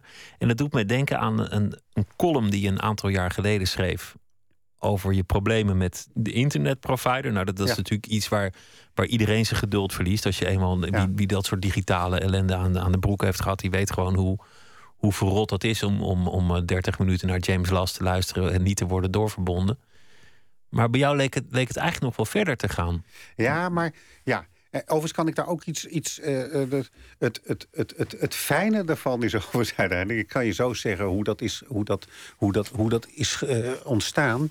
Ik ben er namelijk ook succesvol aan geholpen. Dus dat. Ik kan, ik kan, nu het hele verhaal van dit hele uur zo in, kan ik zo in, in vijf minuten in elkaar laten, laten, laten vallen. En dan heb je alle brokstukken bij elkaar. Is het opeens één geheel. Om bij het einde te beginnen. Ik had me helemaal inderdaad gestort op, uh, op, uh, op, op de problemen die ik had met mijn verbinding en de snelheid daarvan. En dan helemaal uitgezocht hoe dat moest. En ik, ik, ik ga dat nu niet doen, maar ik kan een hele cursus geven nu over hoe, hoe, hoe, de, hoe de, in dit geval de KPN in elkaar steekt. Alsjeblieft niet. En dat ga ik je niet doen en hoe het werkt. En ik heb het ook opgelost. Dat ik dat zo fanatiek deed, dat komt. Kijk, ik heb we hebben straks het gedicht van Larkin gehoord. Hè? Krijg zelf geen kinderen, want baf, baf, baf. Uh, fuck you up, your mom and dad. En dus krijg geen kinderen zelf, want dan ga je dat allemaal weer herhalen. Nou, dat spreek ik tegen. Ik heb twee kinderen, ik heb twee ontzettend leuke kinderen. En uh, die zijn in zekere zin ook, en dat bedoel ik niet larmoyant... maar die zijn echt, die zijn mijn redding geweest. Ik heb ze ik heb ze gekregen en, en, en, en, en ik heb door hen als het ware gewoon ook op een bepaalde manier mijn eigen jeugd weer herbeleefd. En ik heb ook die ellende niet voortgezet. Dat zouden zij kunnen beamen. Dat moet je nu maar even van me aannemen. Dat is echt zo. Alleen toen ze heel klein waren, toen waren ze echt twee of. Nee, die waren twee of. mijn dochter was twee en mijn zoon was toen vier. Toen heb ik een periode gehad van een paar maanden dat ik echt, dat ik echt dacht, ik, ben, ik heb toen ook een paar maanden niet gewerkt. De enige periode in mijn leven, vier maanden. Ik dacht, ik ben gek aan het worden. Als ik alleen was namelijk, als mijn vrouw er was, had ik er geen last van. Dat, dat, dat ervaarde ik dan wel als een steun. Ik dacht dat de hele wereld door mij heen in elkaar aan het storten was. Ik zag overal leidingen die, uh, waarvan ik dacht, oh, die kunnen elk moment breken. En ik zag, uh, ik zag internetverbindingen die niet goed... Allemaal dingen die gaan over verbinding. Ja, verbinding. Maar luister, een psychiater, een vriend van me, die belde. Je zegt het heel vervuld, ja, verbinding. Ja, nee, maar daar gaat het natuurlijk ook over. Want een psychiater, een vriend van me, en ik ben niet eens een klassieke Freudiaan, die zei: jongen, dit is je redding. Want alles wat jij nu hebt, dat is een uiting van. Hè, dat, is, dat, is, dat, is, dat, is, dat, is, dat is een taal die, die jou wordt opgedrongen. Hè, omdat er ergens fundamenteel ook even iets, iets, iets misgaat. En dus als jij een gek op straat in zichzelf hoort praten, dan is de, dat wat hij uitkraamt, dat is niet zijn gekte. Dat is zijn redding. Zo, zo gaat dat met die dingen. En wat ik dus had, dat ik alles aan het controleren was, dat was mijn redding. Als ik dat niet had gedaan, dan word je ongeremd gek. En dan heb je pas echt een probleem. En ik ben toen inderdaad in, in, in, in therapie gegaan. En weet je, ik kan het iedereen aanraden. Want je kunt nog zo hard roepen dat het onzin is. Het is helemaal geen onzin namelijk. Opeens zit je tegenover een man. En uh, die man die, uh, die, die zegt, nou, vertel maar dingen. En ik zit binnen de kortst mogelijke keren... zit ik gewoon te vertellen over hoe ik opgevoed ben. En dan komen we bij dat verhaal in het midden terecht. Die brief aan mijn jongere ik. Kijk, mijn broer en ik waren voortdurend aan het opletten. We waren voortdurend gezelschappen aan het peilen. We waren voortdurend aan het kijken. Op je hoede? Op, op mijn hoede. Wanneer mijn vader weer om kon vallen. Wat mensen zouden doen. Dat wij allebei op een bepaald... Mijn broer heeft er ook last van gekregen. Die, die snapte dat meteen. Een soort control freak zijn geworden. En dan, snap je, dan komt er een moment dat, dat, dat, dat je dat gewoon niet meer... Dat, dat verdraag je niet meer. Nou, en dan ga je daarover zitten praten. En dan is er ook een, dan is er ook, dan is er ook een moment waarop, uh, waarop je inziet waardoor het komt. En dan vallen die muren opeens om. Heb je het nu achter je gelaten in zekere zin, omdat je het nu hebt opgeschreven? Ja, dat, dat, dat, ja. Het punt is dat ik het al achter me gelaten had voordat ik het opschreef. Want dat is wat ik eerder zei. Je kunt dat alleen maar doen. Het gaat, kijk, een tekst gaat in eerste instantie, hoe, hoe simpel het ook klinkt, maar zo eenvoudig is het over woorden. En niet over emoties. Het gaat over woorden. Dus je woorden vinden en die emoties, die, kijk, die moet ik niet hebben, die moet jij hebben als je, als je mijn tekst leest. Dus wil je dat hebben, dan moet, je het, dan moet, het, dan moet het al achter je zijn. Alleen, kijk, ik wist niet dat ik het, toen ik, toen ik, toen ik een paar van die teksten had, had gezet, dat uiteindelijk alles daaromheen, het meeste in deze bundel daaromheen zou vallen. Niet alles trouwens. Er staan ook wel een, reeks in die, die, die daar weer niets mee te maken hebben. Maar, maar je, je, zei net dat jij en je broer altijd op je hoede waren, eigenlijk alleen maar bezig met overleven. Volgens mij was iedereen in dat gezin bezig met, met overleven. Is dat nu anders? Ben je, ben je nu rustiger, losser? Of ben je eigenlijk nog steeds aan het ontsnappen? Ja, we zijn natuurlijk allemaal aan het. Nee, dat, ga ik, is een flauw antwoord. Ik kan zeggen, we zijn allemaal aan het ontsnappen. Altijd. Nee, nee, nee. Nee, dat heb ik al. Dat, dat, dat, dat, dat, dat, dat is wel, dat is wel, dat is al wel heel lang. Is dat, uh, is dat, is dat, is dat wel voorbij. Maar voordat je het zelf snapt. Ja, maar als ik jou een compliment geef, hè, of iemand anders jou een compliment geeft. Goh, goh, was een leuk interview. Of goh, mooie bundel. Ik ken weinig mensen die daar zo verdomd slecht tegen kunnen. Ja. Die daar zo ongemakkelijk over worden. Ja, maar goed, dat is ook iets. Ja, dat is zo. Dat heb je heel goed gezien. Dat, uh, maar ja, daar kun je uiteindelijk ook wel ook wel weer mee leven. Soms, soms moet je ook maar, ja, sommige obstakels moet je ook maar meenemen. Kijk, ik vertelde net over, over dat in Utrecht, het schiet me nu ook te binnen. Kijk, een van de andere, dat was dus manuscript daar, dat was gistermiddag. Of dat was zondagmiddag in Utrecht. En uh, Adriaan van Dis die komt uh, dit uh, najaar in november met een boek over zijn moeder. die, is, die is nog ouder dan ik ben, hè? Ik bedoel, van Dis. En die heeft al heel veel over zijn, over zijn Indische familie geschreven.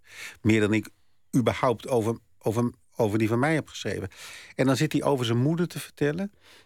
En dan, uh, die is honderd geworden. En hij vertelde, ik, ik zeg, wat voor moeder had je dan? En toen vertelde hij, weet je hoe hij afscheid van zijn moeder heeft genomen vlak voordat ze stierf? En zijn moeder van hem? Geen idee. Een hand. Die gaven elkaar. Dat is oh, een grote intieme. Formeel. Intiem. En eh, die, die moeder raakte hem nooit aan. Hij zegt, dat is mijn eerste herinnering aan, misschien ook wel moeder, die me nooit aanraakt. En ja, weet je, kijk, we zijn, als we software waren, dat geldt voor jou ook hoor. En dat geldt voor mij. Als we software waren, dan waren we allemaal al lang uit de handel genomen. Allemaal. En, uh, en ik ook dus. En, en, en sommige delen van mijn software, zoals bijvoorbeeld als je zegt, nou ja, zo'n compliment. Kijk, ik, ik, ik kan het overigens beter dan, beter dan, uh, dan uh, dan vroeger? Dan, dan, dan vroeger, ja. Dat gaat me steeds beter af. Dat is ook wel weer leuk van op televisie zijn trouwens. Ik bedoel... Ja, dan leer je dat wel. Mensen nee, geven je, nee, maar ja, de hele nou, tijd. of mensen, gaan ook, mensen kunnen ook heel vervelend zijn. Ik ben ook wel eens bij Boekhandel Atheneum langsgekomen... dat iemand naar me toe kwam en kijk en zo. Ik bedoel, zo, zo, zo beroemd word je door een boekenprogramma ook weer niet. En dat wil ik ook helemaal niet eens trouwens. Maar goed, die man die keek me aan en die dacht... hé, hey, hey, ben jij die, die, die Wim Brands van het boekenprogramma? Dan ben je niet zo heel bekend hoor. Als ze zo tegen je beginnen. Zei, ja, daar ben ik. Zei, ja, dat vind ik zo niks. Hè? En toen liep hij door. Maar er zijn natuurlijk ook wel mensen die zeggen, oh, dat vind ik zo leuk. En dan, dan, dan zeg ik, nou, dank u wel. Dat vind ik wel leuk. Dat vind ik leuk dat u dat zegt. Nou, dat kan ik dan. Maar ik bedoel, deep down zit het nog steeds. Uh, zit het, maar goed. Zit er, zit er ongemak? Het gaat goed met je, met je liefde. De bundel is uit, dingen achter je gelaten en, en 55. Je weet nu hoe het voelt. Buiten waait het en het kan de wind. Dat mag geen ene donder schelen of je er bent of dat je er niet bent. Is, dat is eigenlijk een bevrijdende ervaring. Je hebt in een, in een soort afgrond gekeken. Heeft het, we hebben het nog niet over je toekomst gehad. Wat wil je dat ik ga doen? Uh, bedoel, nee, wel, het maakt, maakt jou het uit wat ik wil dat jij gaat doen, toch? Ik wil dat je boeken blijft lezen en, en nou, kijk, Wat ik, wat ik graag zou willen, zijn een... Uh, er, zijn, er zijn een paar dingen die ik, uh, die ik die ik wil. Nou ja, ik heb overigens ook al wel. Weet je, zal ik je iets grappigs vertellen over dit, over dit afgelopen jaar? Dat was natuurlijk voor mij een heel raar jaar. Mijn, mijn, mijn vrouw is ziek geworden. Het heeft een tijd geduurd. Is, dat, dat, dat, genezen, dat, dat duurt echt een tijd. Dat is nu uh, sinds uh, een, een kleine maand zo. Ze is, ze, is, is, is genezen, weet je. Maar het was een hele, hele lange tijd waarin, nou ja, goed, je moet zorgen. Waarin je ook, ja, weet je, je hebt helemaal niet zoveel mogelijkheden. Nu wil ik dit en dan wil ik dat en zo. Dus ik ben heel, ook tegelijkertijd heel geconcentreerd geweest. Ik heb die dichtbundel afgemaakt. Ik heb, uh, ik zeg dit niet om mezelf op de borst te kloppen hoor. Ik heb uh, een boek gemaakt met Pek van Andel, die ken je misschien wel, algeelkundige. Dat, dat komt dit najaar ook uit, over serendipiteit, dus over ongezochte vondsten. En ik heb met een vriend van me, die, ja, die gaat overlijden dit jaar. Ik heb het bundel ook aan hem opgedragen. Dat is René Gude. Denker, de des, denker, denker des Vaderlands. Twee, ja. twee, twee films, of nou ja, twee gefilmde interviews gemaakt. Die zijn ook uitgezonden. En er komt ook een, ook een boekje van. Dus ik heb eigenlijk... Dat is het rare. Gewoon, gewoon doorgewerkt om het over heel simpel te zeggen, Anthony Burgess, hè, die Engelse schrijver, die heeft ooit een keer zelf kreeg, kreeg, kreeg te horen ooit dat hij, dat dacht hij dat hij nog een jaar had. Toen dacht hij, oh jezus, hoe moet het dan met mijn vrouw verder? Toen heeft hij drie boeken gemaakt in dat jaar. Toen dacht ik, ik wil geld voor haar verdienen. En toen ging die gewoon niet dood. En toen dacht ik, hier ga ik de rest van mijn leven mee door. En dat ben ik ook van plan. Ik ben van plan om uh, samen met mijn vrouw gewoon 200 te worden of zo. En gewoon maar door te gaan. En zolang ik maar inderdaad gewoon, gewoon, gewoon, gewoon uh, mijn gang kan gaan, is dat wat ik wil. En misschien is, heb ik, als, als je er nog een geheime wens erbij wilt hebben, uh, ik zou wel eens een toneelstuk willen maken. Schrijven? Ja. Ja, niet op de planken. Ik bedoel, ik ben geen. Uh, kijk, die televisie, dat vind ik al. Uh, dat vind ik al. Uh, hoe leuk ik het ook vind. Ja. Maar snap je? Gewoon maken, schrijven. Ga het doen. Dank je wel. Dank uh, dat je bent langsgekomen. Ik noem nog de titel van, het, uh, van de bundel. Smiddags zwem ik in de Noordzee. Wim Brands, dank je wel. Jij bedankt. En we luisteren nog naar een, uh, een plaat van, die opgenomen is. Dat is dus niet echt een plaat, een opname van het festival Into the Great Wide Open. Asgare. En het nummer heet King and Cross.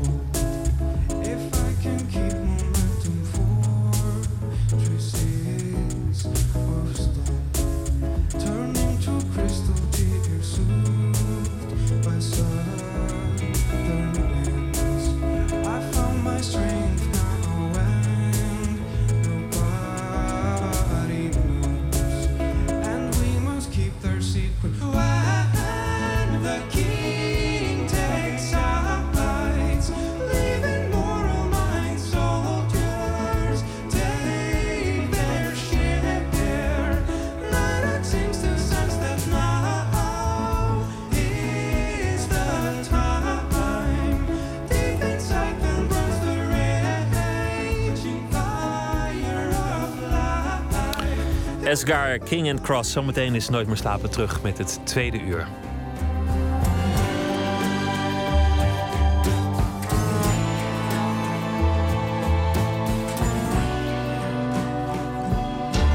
Op Radio 1, het nieuws van alle kanten.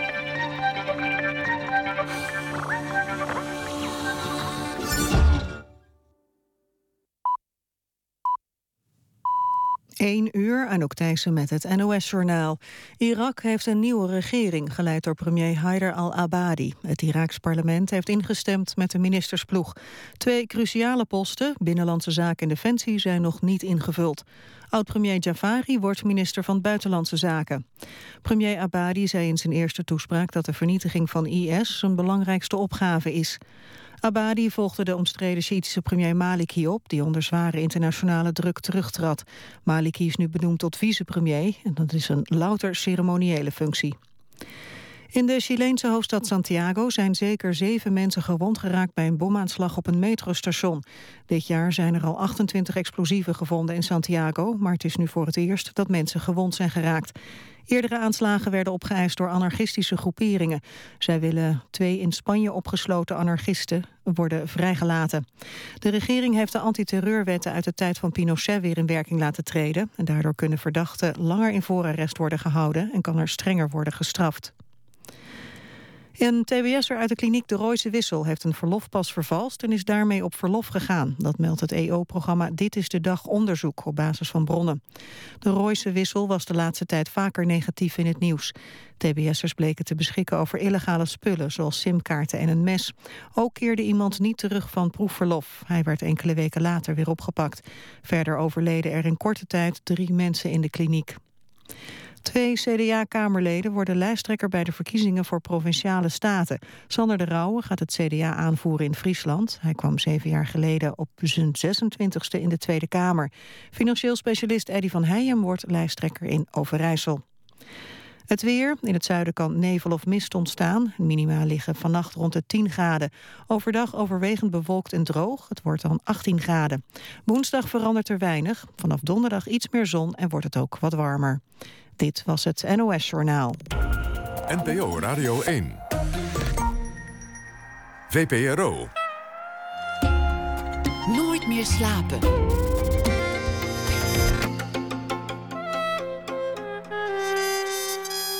Met Pieter van der Wielen. Goedenacht, u luistert naar Nooit meer slapen via Twitter, @vpro_nms of via de mail nooitmeerslapen@vpro.nl. We beginnen met uh, tennis. Marcella Mesker die uh, volgt de finale van het US Open. En uh, het is daar spannend. Marcella, vertel, wat gebeurt er allemaal? Ja, het is heel spannend. Het is matchpoint voor Marin Cilic. Hij leidt tegen de Japanner Kai Nishikori met 6-3, 6-3 en 5-3. Serveert nu voor het uh, kampioenschap in New York. En dat staat uh, 40-15. De eerste service die gaat nu uit. Dan moet hij met een tweede service De Japanner heeft heel veel moeite de hele wedstrijd uh, met het uh, terugslaan uh, van die service. Maar hier is het dan eindelijk raak. Het wordt drie keer 6-3. Een winner voor Marin Cilic. Hij wint zijn eerste Grand Slam toernooi. Gemakkelijk zelfs in straight sets van die Japanner. De nummer 11 van de wereld. En Marin Cilic de verrassing van het toernooi. Nou ja, Kai Nishikori ook. Maar wat een wedstrijd heeft deze man gespeeld gespeeld hoor. Federer sloeg hij al in drie sets eh, van het toneel af in de halve finale. Daarvoor in de kwart was het Berdych die ook geen set van hem kreeg. En nu laat hij Nishikori kansloos. De winnaar van de US Open is Marin Cilic. En aanstaande vrijdag, ja, dan moet hij in Nederland in de Ziggo Dome in Amsterdam spelen. Tegen Nederland om de Davis Cup. Ik ben benieuwd of die komt. Want herstellen van uh, dit grote kampioenschap... en dan zomaar weer even een wedstrijdje in Nederland... dat is heel wat anders. Maar Marin Cilic, hij wint in New York. Dankjewel, Marcella Mesker. Elke dag vragen wij een schrijver om uh, de afgelopen dag in woorden te vatten, om te zetten in een verhaal en dat voor te dragen. Deze week is dat de weliswaar in Zuid-Afrika geboren, maar al lang woonachtig en werkachtig in Rotterdam zijn de schrijver en dichter Daniel D. Bekend van boeken als Vierendeel, Monsterproof, Vrouwen en ik eerst en De Zonnige, Zondige Daad. Goedenacht, uh, Daniel. Ja, goedenacht. leuk dat je het uh, wil doen. En uh, dat je elke dag voor ons een uh, verhaal of gedicht of iets anders wilt afscheiden. Ja, wat, zeker. wat, wat, was het voor dag, deze afgelopen dag? Um, ja, dus ik vond het een beetje mat hoor, qua nieuws. Niks echt dat er echt uitsprong. Buiten de dingen die toch altijd wel weer terugkomen. Beetje maandag, hè? Ja, een, een onderzoeksrapport. Een, wat was er nog meer vandaag? Ja, een aanslag hier en daar. Precies, ja. Gedoe in ja, Syrië. gedoe op de hele wereld eigenlijk. Ja. Gewoon, nou ja, gewoon weer zo'n dag. dan. Ja. Eens een drie keer koffie en dan ga je daarna weer verder natuurlijk. Zo, zo is het wel een beetje. Ja, ik moet zeggen, deze hele dag is me eigenlijk een beetje ontschoten. Die is me gewoon ontglipt. Soms heb je dat en dan denk je, oh, is de dag alweer voorbij. Dus, Ja. eh, maar goed, wat heeft je geïnspireerd? Ehm, ja, dat, dat benoem ik ook echt in het verhaal. Dus misschien is het eh, handig als we het daarna even over hebben. Want ja, het nieuwsfeit, ja, dat, dat noem ik gewoon echt. Oké, ga je gang. Ja? Ja. Bewondering voor een hedendaagse Don Quixote. Mustafa kan zomaar eens de eerste Nederlandse burger worden die door de gemeente gegijzeld wordt. Wat moet ik me eigenlijk voorstellen bij zo'n gijzeling? Smijten ze hem geblinddoekt in het holst van de nacht in een busje om hem af te voeren naar een onbekende locatie? Mustafa staat ochtends op en zet zich aan het werk achter zijn schrijftafel. Hij schrijft geen gedichten, geen liefdesbrieven, sowieso geen enkel literair werk. Mustafa schrijft WOB-verzoeken, bezwaarschriften, handhavingsverzoeken en klachten. Dit doet Mustafa uit onvrede over de beslaglegging op zijn huurpanden. Een gevolg weer van zijn weigering te voldoen aan strengere huureisen. Mustafa, schrijft zelfs zoveel dat Dordrecht jaarlijks vijf ton kwijt is aan de manuren die nodig zijn voor de verwerking van de post. Hoeveel kan een mens klagen? De gemeente vindt niet zoveel, vandaar het gijzelingsvoorstel. Een half miljoen dat jaarlijks in rook opgaat, dat dwingt respect af. Niet dat ik Mustafa op de koffie zou uitnodigen, bewonderen doe je op afstand. Zeker bij zulke fanatiekelingen. Het is omgekeerde Kafka. Mustafa is een hedendaagse Don Quixote die in zijn waan ten strijde trekt tegen de malende machinerie van de gemeentelijke bureaucratie. En Mustafa heeft zijn zwakke plek gevonden om eens lekker in te peuren met zijn lans. Dat is pas het systeem fucken. Het enge is wel dat hij op een punt is aanbeland dat hij niet meer terug kan. Anders was alle tijd en energie om niet. Ongeacht of hij het bij het rechte eind had of niet, hij moet doorgaan. Gun daarom Mustafa aan het eind van zijn leven verzoening met zijn lot. En laat de ambtenaren na afloop één groot vreugdevuur stoken... van al die kastmeters archief ter zijner nagedachtenis. Mooi, omgekeerde Kafka. Dat is het inderdaad. Ik, ik had het eh, artikel gelezen. Ik vond het ook grappig dat hij zelf heel erg trots was. Ja, Want, want hij werd als een lastpak ervaren met al zijn, zijn WOP eh, en bezwaarschriften en zijn verzoeken en zijn, en zijn vluchtschriften. Maar zelf vond hij eigenlijk alle, alle ophef iets wat tot trots leidde. Wat ook wel weer Ja, begrijpelijk ja. is. Het is een aandachtmomentje. Hè? Ik vind het wel fascinerend hoor, van die lui die zich ergens als een pitbull kunnen vastbijten en dan niets meer loslaten. Dat is, op een gegeven moment moet je er toch denken van, nou oké, dit gaat hem niet worden. En dan heb je mensen die dat doen omdat ze een zaak hebben. Hè? Een, een, Ja. Iemand die door zijn baas ziek is geworden. Of een- er was zo'n zaak met oud-defensiemedewerkers ooit. Dan snap ik nog wel dat je je daarin vastbijt. Want dan heb je een, iets te beslechten. Maar je hebt ook mensen die dat gewoon doen om alles. Die tegen elke paal een, een bezwaarschrift indienen. Gewoon Ja. omdat het kan. Ja, precies, ja. Ja, maar het gaat mij niet eens zozeer of het nou bezwaarschriften zijn. Het kan ook, weet je wel, met componisten zijn bijvoorbeeld... die zich in één onderwerp zo vastbijten dat er eigenlijk niks anders meer bestaat. Of kunstenaars, of, nou ja, of inderdaad bezwaarschriften. Want ja, die Oldmans is natuurlijk ook zo'n voorbeeld. eh. Ja, maar die, die, had, die had een zaak. Die kreeg ook nog, nog zijn zin aan het eind van het leven. Wat, wat, met, met, wat met dit soort dingen natuurlijk wel aan de hand is... is dat uiteindelijk al die mogelijkheden om bezwaar aan te tekenen... toch een deel van de democratie... op Ja. de helling komen te staan... als iedereen maar een beetje het systeem gaat fokken langs die weg. Ja, ja, dat blijkt nu ook. Want ja, ze zijn eh, nou, praktisch ten einde raad. Hè? Een gijzelingsverzoek. ja, dat is nogal wat. Maar ja, ik vind ik ook aan de andere kant, als je het omdraait... eh, die, die Mustafa, die heeft gewoon overal lak aan dus. Ik zou dat nooit kunnen. Ik zou echt als denken van, oh jee, nou moet ik een boete betalen. Of, eh, oh, oh jee, ik moet een nacht de gevangenis in. Dan zou ik gelijk denken, oké, dit heb ik verloren. Ja, ik ook. Ik ben ook laf. Maar aan de andere kant, de bureaucraten doen het ook bij ons. Dus als er iemand de bureaucraten terugpest, dan hebben ze minder tijd om ons lastig te vallen. ja, zo is het dan ook weer. Ja. Morgen weer een verhaal, dankjewel. En een hele goede nacht voor nu, Daniel D. Ja, een goede uitzending. Dankjewel. Oké.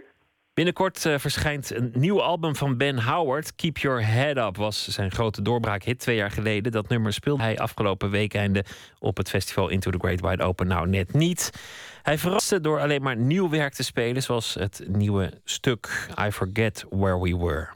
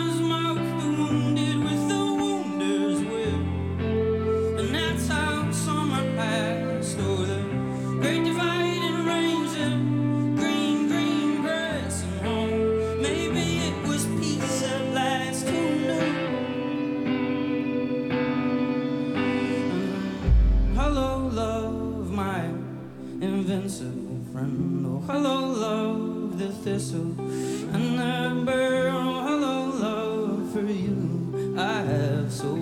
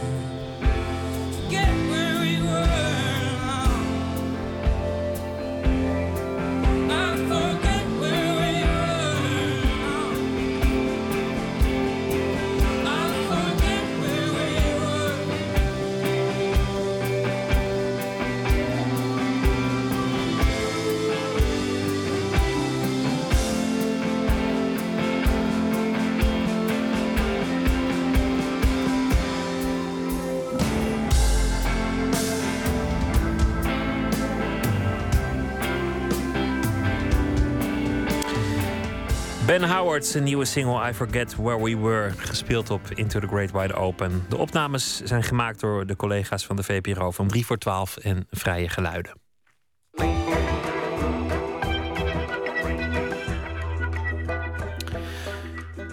Milo Freeman is een van de weinigen in Nederland die kinderboeken maakt waarin de hoofdpersonen diverse etnische achtergronden hebben. De schrijver en illustrator heeft meer dan 50 titels op haar naam staan. Ze is onder meer bekend van Potje en Prinses Arabella. Haar werk is vaak geëngageerd en verschijnt in heel veel talen, waaronder Koreaans, Engels en Portugees. De discussies over Zwarte Piet zijn de inspiratie voor haar nieuwste boek, getiteld Arabella en de Sint. Onze verslaggever Nicole Terborg spreekt Melo Freeman in een bibliotheek in Duivendrecht, waar ze die ochtend voorleest en schildert.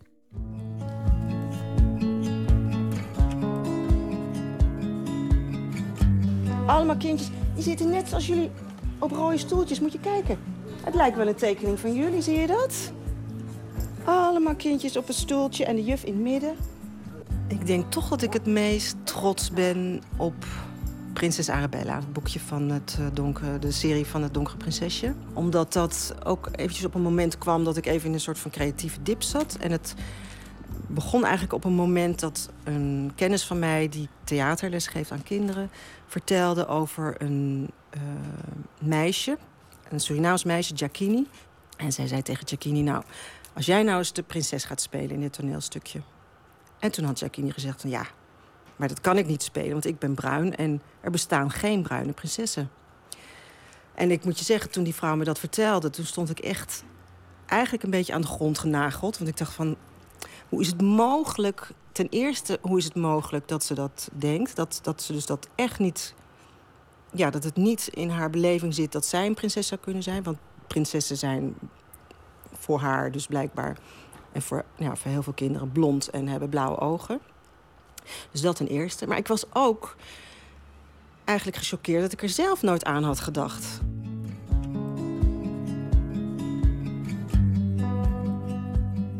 Hier in de bibliotheek in Duivendrecht. Een stuk of twintig peuters komen binnen met allemaal rode hemdjes om. Wat gaat hier straks gebeuren? Er gaat een voorleessessie uh, plaatsvinden door mezelf.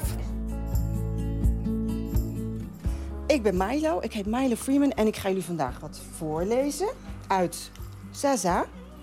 Deze kleine peuter. Ga ik jullie iets over vertellen?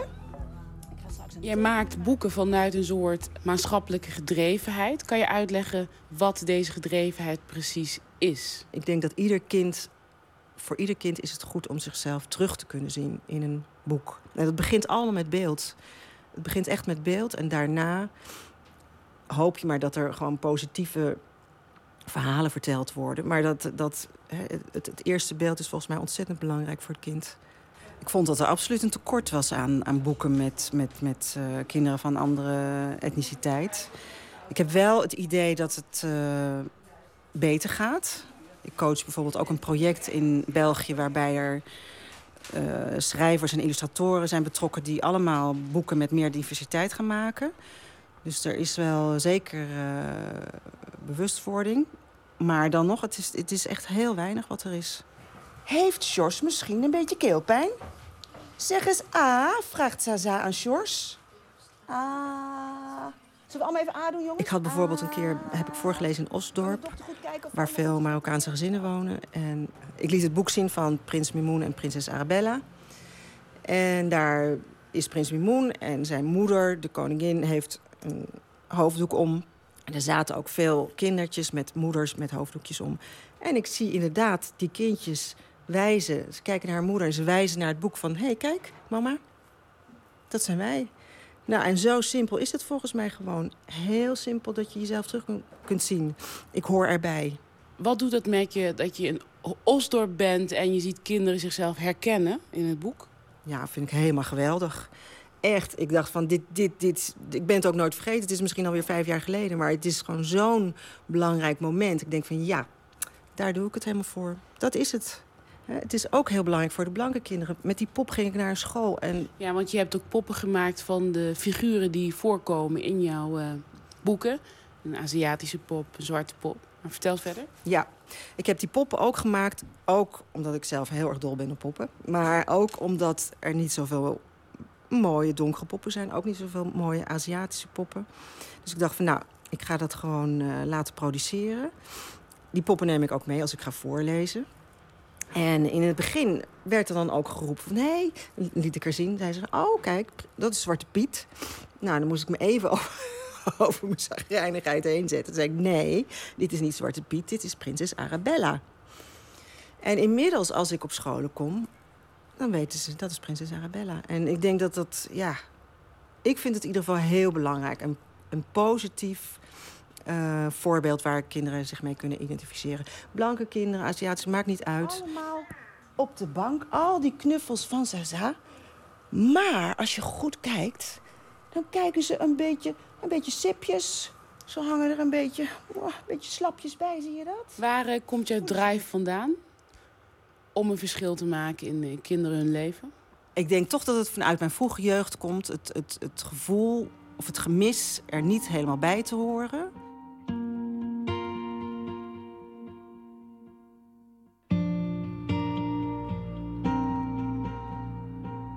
Mijn moeder was een Haagse, een blanke Haagse mevrouw. En uh, ik ben ook in Den Haag opgegroeid. Vooral eigenlijk met mijn moeder en mijn oma. Want mijn ouders uh, zijn ongeveer gescheiden toen ik zes was. Mijn vader was een zwarte Amerikaanse bassist, jazzbassist. Dus je komt uit een gezin, twee nationaliteiten, hè, Nederlandse en Amerikaanse. En ook nog twee etniciteiten, want je hebt een witte moeder en een zwarte vader. Wat, wat betekende dat voor jou toen je opgroeide? Dat ik heel veel aangestaard werd. ik ben opgegroeid in de zestiger jaren. En uh, ja, er werd gewoon gekeken. Nou ja, ik had af en toe gedacht van... Alsof ik in brand stond, wijze van spreken. En dat was wel, vond ik wel lastig. Ik bedoel, er waren natuurlijk wel een aantal Indische mensen... in die periode al in Nederland natuurlijk. Maar verder was ik ongeveer het een, voor mijn gevoel het enige donkere meisje... wat daar in Den Haag uh, rondliep. Wij spreken in de speeltuin was je gewoon uh, loslopend wild. Dus viel echt wel. En je, la en je lacht erbij? Ja, ja, ik moet er inmiddels wel om lachen natuurlijk. Maar het, het, ik denk wel dat het me ook wel een beetje gevormd heeft... in de zin dat ik wel altijd wel in, een beetje op mijn hoede ben. Dat is weer een heel ander soort tekening van ja, een oerwoud zou je kunnen zeggen. En heb ik hier, wat heb ik hier nou getekend, jongens? Wat zou dat voor een beest zijn? Een aap. Een aap, heel goed. En deze, hoe heet die? Dat is de zebra, heel goed. Nou, gaan die weer terug? Op een gegeven moment besloot jij om uh, naar New York te gaan. Waar was je naar op zoek? Ik was op zoek naar mijn vader. En uh, mijn ouders zijn gescheiden toen ik een jaartje of zes was. En ik denk dat ik een jaar of twintig was dat ik dacht van... Goh, ik ben wel eigenlijk heel benieuwd hoe, wie hij is. Ik wilde op zoek naar de roots. Ik heb hem daar uh, inderdaad ontmoet en, en, en kunnen praten over verschillende dingen. En ik denk wel ook dat het toch... Ja, als je op, ook al ben je twintig op zoek gaat... ga je toch op zoek naar een vader in de zin van een vaderfiguur. Dat, dat, dat kun je jezelf nog zo hard vertellen dat het niet zo is. Maar het, was natuurlijk wel zo. dus in die zin was het wel een desillusie. Maar uh, ja, ik, ik ben heel blij dat ik het heb gedaan. Dat is eigenlijk een van de dingen waar ik ook heel trots op ben... dat ik het gewoon gedaan heb. Alleen waar ben je achter gekomen? Je was op zoek naar een vader, maar die heb je niet gevonden uiteindelijk. Hè? Geen vaderfiguur. Maar wat heb je wel gevonden? Nou, ik denk dat ik, dat ik, dat ik een man heb gevonden die, die denk ik ook... Wacht heel even voor, ik word even emotioneel. Komt dat ik niet over dit soort dingen praat. Oh, sorry. Nee, het geeft helemaal niet. Moet ik even stopzetten? Heel even, ja.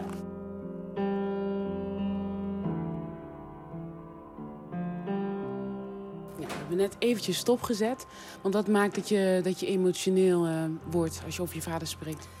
Ja, ik denk dat het... Um, het, zal, het zal ook het gemis zijn, denk ik, wat je, wat je als kind hebt ervaren. Maar ik denk ook ja, dat het een man is geweest die het heel moeilijk heeft gehad. Hij, heeft, uh, hij was bassist, maar hij heeft ook in de oorlog gevochten in Korea. En... Uh, had daar uiteraard, zou ik bijna zeggen, ook een trauma aan overgehouden. Uh, ook een introverte man.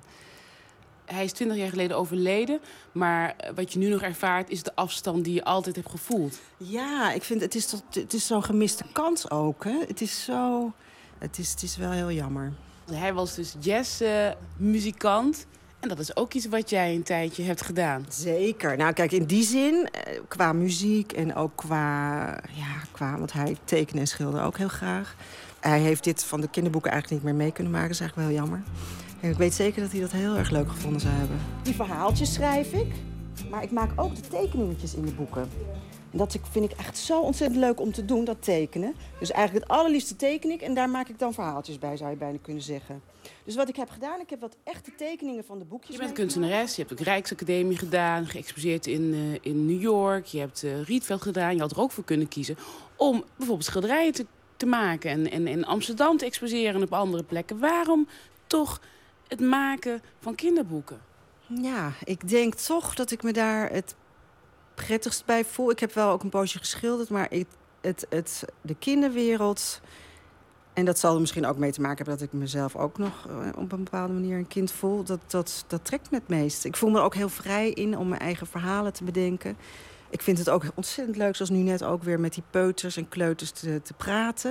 En het heeft er misschien ook nog wel een piepklein beetje mee te maken dat je je niet beoordeeld voelt nog door kleine kinderen. Ze, ze nemen je precies zoals je bent. Dus ik voel me daar denk ik ook nog eens heel veilig in die wereld. Dus ik denk dat het eh, de, de vrijheid en misschien ook op een bepaald niveau wel de, de veiligheid is. Ik vind, ja, ik, ik vind het heel prettig. Dus vrijheid en veiligheid in de kinderwereld. Dus in de wereld van, van de volwassenen heb je niet datzelfde gevoel? Nee, heb ik niet hetzelfde gevoel inderdaad. Nee. Wat ervaar je daar? Ja, dan heb ik misschien toch iets eerder dat ik denk van... oh, wat gaan ze, wat gaan ze van me denken? Of, of, of dat wat ik ook vaak denk van... goh, ze kunnen natuurlijk niet plaatsen. Dus ik moet even laten zien waar ik... Uh, vandaan kom. Of weet je, zo, dat je denkt van, oh, ik moet even iets, ik moet even iets, even iets doen. Ben, ben, je moeilijk te plaatsen? of wat, vanwege je gemixte achtergrond? Ja, je zwarte vader en witte moeder? Aan de andere kant zit je natuurlijk ook vaak zelf dingen in te vullen voor anderen. Dat kan helemaal natuurlijk niet echt altijd beoordelen hoe andere, wat andere mensen denken. Potje midden in het oerwoud. Kijk eens even. Zien jullie allemaal staan, het potje? Kijk eens even goed. Tussen de bomen staat hij, zie je dat? Ja. ja. En als je goed kijkt, zit er ook, staat er een briefje naast, dat potje. Voor ons een schets van een boek dat uh, begin volgende maand uitkomt. Sinterklaas op een olifant. En voor hem zit Arabella, een bruin prinsesje met een geel kroontje en een oranje jurk aan. En een paar maanden geleden besloot jij om een boek te maken. Kan je dat moment beschrijven? Ja, ik dacht natuurlijk dat, dat hele, die hele discussie rond Zwarte Piet... Um, ik dacht eigenlijk, omdat je zoveel weerstand kreeg van mensen die zeiden van ja, het moet niet, we moeten het niet veranderen, het is goed zo en het is iets leuks voor kinderen. Het, het viel mij op dat vooral dat mensen moeite hebben met die verandering. Want ik ben ervan overtuigd dat als het over een paar jaar veranderd is, dat niemand daar meer een probleem mee heeft. Dus ik dacht van kijk, als ik nu een boek maak over prinses Arabella. Daar hoeft dan verder eigenlijk helemaal geen uitleg meer aan gegeven te worden. Want zij is bruin, ze is een prinses. Ze heeft een Chinese uh, vriendinnetje, prinses. Dus daar klopt in ieder geval, zou je kunnen zeggen, die hele wereld al. Als ik nou eens prinses Arabella uh, als cadeau... Dat zij, dat zij voor Sinterklaas, Sinterklaas zelf krijgt. Dat is haar cadeau. En Sinterklaas vertegenwoordigt dan misschien, zou ik een beetje kunnen zeggen, een uh, blank Nederland. die moeite heeft met verandering. En zo heb ik een verhaal bedacht waardoor ja, mensen ook een beetje naar zichzelf kunnen kijken. En verder, de, de, de pieten in dit boekje hebben, net zoals de prinsesjes, allerlei uh, hun eigen kleur. Ben je niet bang wat je over je heen gaat krijgen door dit boek wat je maakt? Nou, ik, uh, ik ben klaar voor de dreigbrief, hoor. nee, nee. En je lacht erbij? Ja. Nou, ik, nee, ik ben eigenlijk helemaal niet bang. Nee, ik, ik, ik denk dat... dat, dat het, is, het is een vrolijk, leuk boek. En ja, iemand die daar bezwaar tegen maakt, die... Uh, nou, ik, zeg, ik zou zeggen, kom maar op. ik wens jullie verder nog een hele fijne dag. Ga ik weer buiten.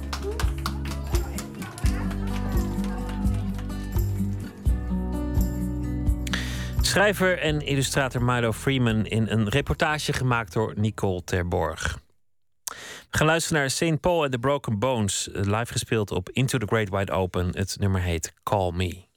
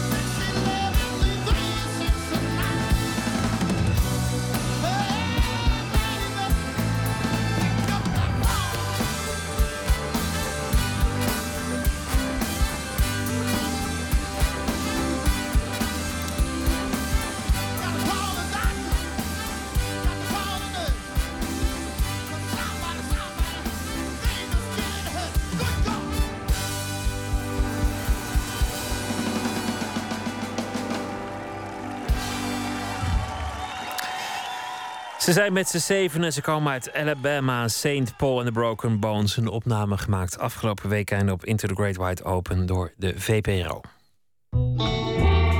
Nooit meer slapen.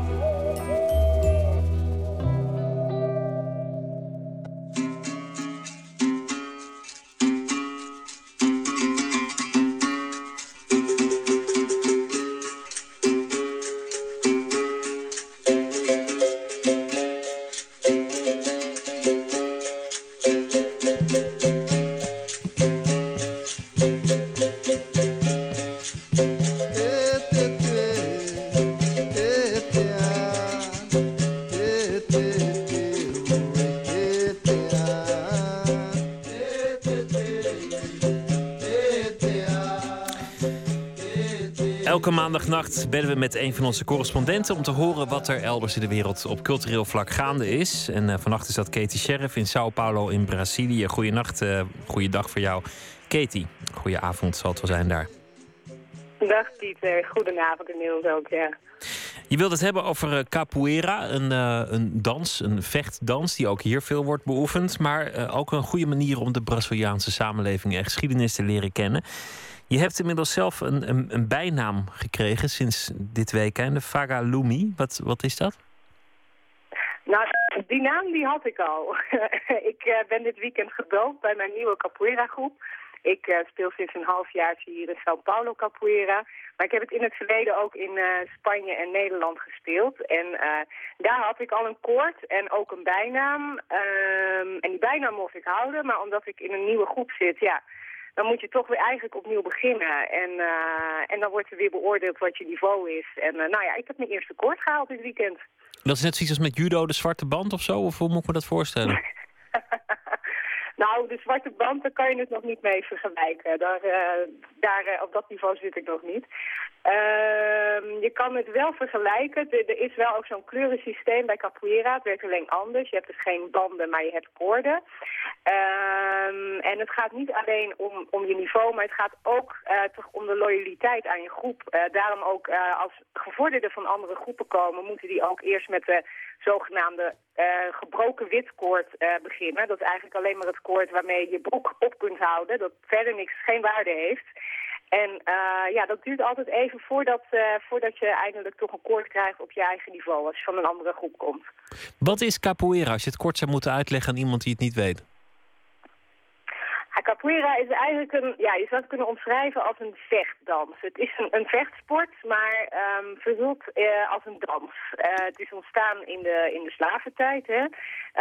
men zegt wel dat het werd gebruikt om, om verhuld te trainen, om zo in opstand te komen tegen de slavenhouden. Nu is dat niet helemaal uh, de, de, gehele geschiedenis waarschijnlijk. Want er schijnen ook in Afrika, uh, in Angola bijvoorbeeld, schijnen er ook uh, een soort vechtdansen te bestaan. Dus het is wel iets wat met de slaven is meegekomen uit Afrika. het werd ook gebruikt om de hiërarchie binnen de groep zelf, binnen de sla slavengroep zelf te bepalen. En het is ook lange tijd verboden geweest bij wet. er zijn zelfs slaven uit Rio, of ik bedoel de capoeiristas uit Rio afgevoerd naar een eiland voor de kust van Brazilië, waar ze dan opgesloten zaten. En pas eigenlijk begin deze eeuw, of vorige eeuw, uh, is dat een beetje gaan veranderen, totdat bijvoorbeeld in 32 Mestre Bimba, de grondlegger van, van de regionaal, die begon, dat is een, een, een stel, een capoeira-stel, die richtte de eerste officiële capoeira-school op. En eigenlijk werd het pas echt als officiële sport erkend door president Getúlio Vargas in de jaren 40. Zo, de geschiedenis van, van, van capoeira. Het is hier in Nederland ook relatief populair. Maar dan in, in de categorie uh-huh. Hongaarse volksdansen of, uh, of Balinese dansen. Of nou ja, al die dingen die mensen in hun vrije tijd dat zou ik niet willen zeggen hoor. Nou ja, gewoon als hobby. Het ik heeft weet hier geen... je wel eens hebt zien spelen. Ja, het is intensief. Ik heb het, ik heb het wel eens gezien. Maar ik bedoel te zeggen dat het een, een, een hobby is, een tijdverdrijf... natuurlijk geen enkele betekenis heeft Ja. als, als slavernij. Hoe zit dat in Brazilië? Want als het daar historisch wel een betekenis heeft... is het daar dan nu ook een alledaagse hobby voor de stedeling? Eh, ja, en nee. Kijk, dat, kijk, voor mij is het een hobby, zeker. Ik bedoel, uh, ik ben ook geen Braziliaan. Maar het is voor mij wel ontzettend leuk op zo'n manier met Brazilië bezig te zijn.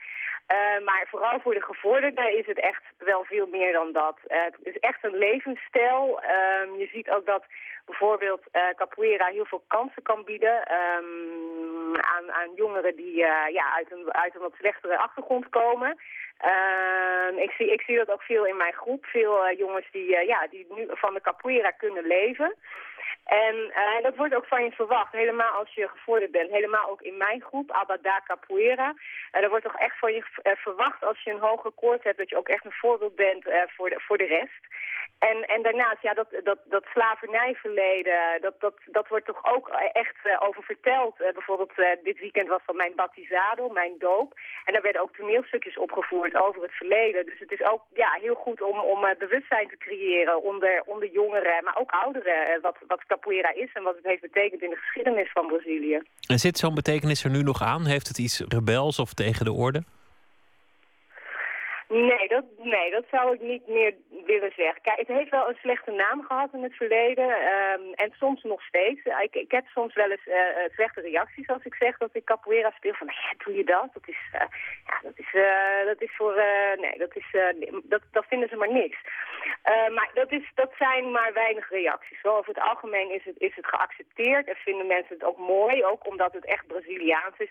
En ja, het is ook prachtig om te zien natuurlijk. Als je die bewegingen ziet. Ja, ik, ik, ik draag er nog niet echt aan bij hoor. Maar ik geniet er zelf wel ontzettend van als ik die gevorderden zie spelen ook.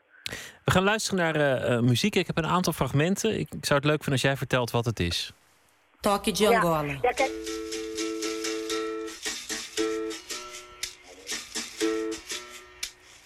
Ja, dit, is, uh, dit wilde ik laten horen. Dit is de de Angola. Uh, je hebt eigenlijk binnen capoeira uh, twee stijlen. de Angola, die wat langzamer is. Die wordt laag bij de grond gespeeld. Um, en, en die is, lijkt wat meer grappig te zijn. Maar je moet ook ontzettend oppassen. Want ineens kan iemand zo toeslaan. En daarnaast heb je ook de regionaal. En dat is juist weer de snellere capoeira. Waar er echt hogere trappen worden gegeven. En ja, dat, dat energiekere de energiekere vorm van uh, capoeira. En uh, daar hebben we ook nog een fragment van. Ja, laten we luisteren. Ik, ik heb nog een fragment. Ik weet niet of het de goede is, maar we proberen het gewoon.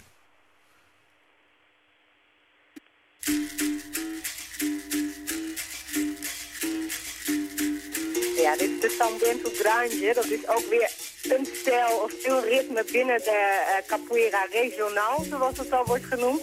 En dit wordt vaak aan het einde van de roda gespeeld, de kring. Hè, want uh, capoeira wordt in een kring gespeeld. Hè, en er worden verder nog berimbau's gebruikt. Dat is een, een snaarinstrument. Uh, verder nog trommels en, en een tamboerijn.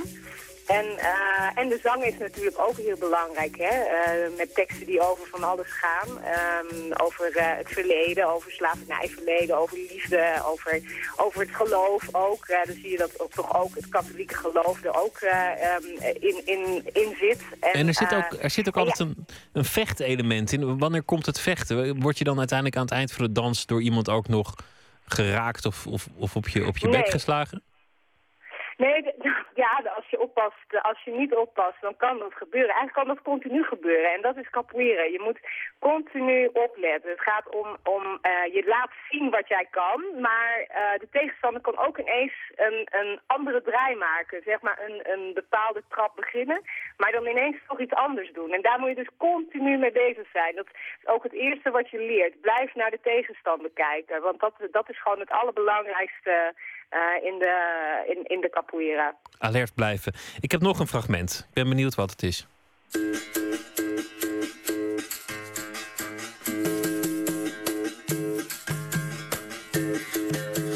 Dit is de Iuna en dat vind ik zelf eigenlijk de mooiste stijl. Die mag ook alleen gespeeld worden uh, door graduados bij onze groep. Um, dus dat vanaf graduados en hoger, professors, mestres. Dus echt alleen maar de allerbeste capoeiristas mogen dit spel spelen. Hier wordt niet bij gezongen en hier wordt ook niet bij geklapt. En, en het is afgeleid, mestre Bimba, de grondlegger van de, de, de capoeira regionaal, die heeft het afgeleid van de zang van de Iuna-vogel. En als goed heb je daar ook een fragment van. Van die vogel, ja, dat heb ik zeker. Even kijken of je de overeenkomst hoort.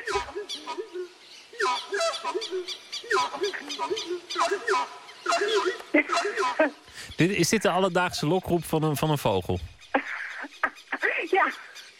En daar hebben ze een dans van gemaakt. Niet, hoor. Het schijnt heel zeldzaam te zijn. Maar eh, ja, daar, daar is dus die andere, met een beetje fantasie is die op deze roep eh, gebaseerd. Maar dan zie je dus dat die natuur ook weer een heel belangrijk element is binnen de capoeira. Ook al die, al die kleuren van de koorden, die hebben ook weer eh, vaak weer met de natuur te maken. Of met mi- mineralen, bijvoorbeeld het gele koord, wat eigenlijk het eerste, of eigenlijk het tweede koord is. Want je begint met gebroken wit geel en dan geel dat staat voor goud. En dat betekent eigenlijk dat je de waarde van, van de capoeira begint te ontdekken.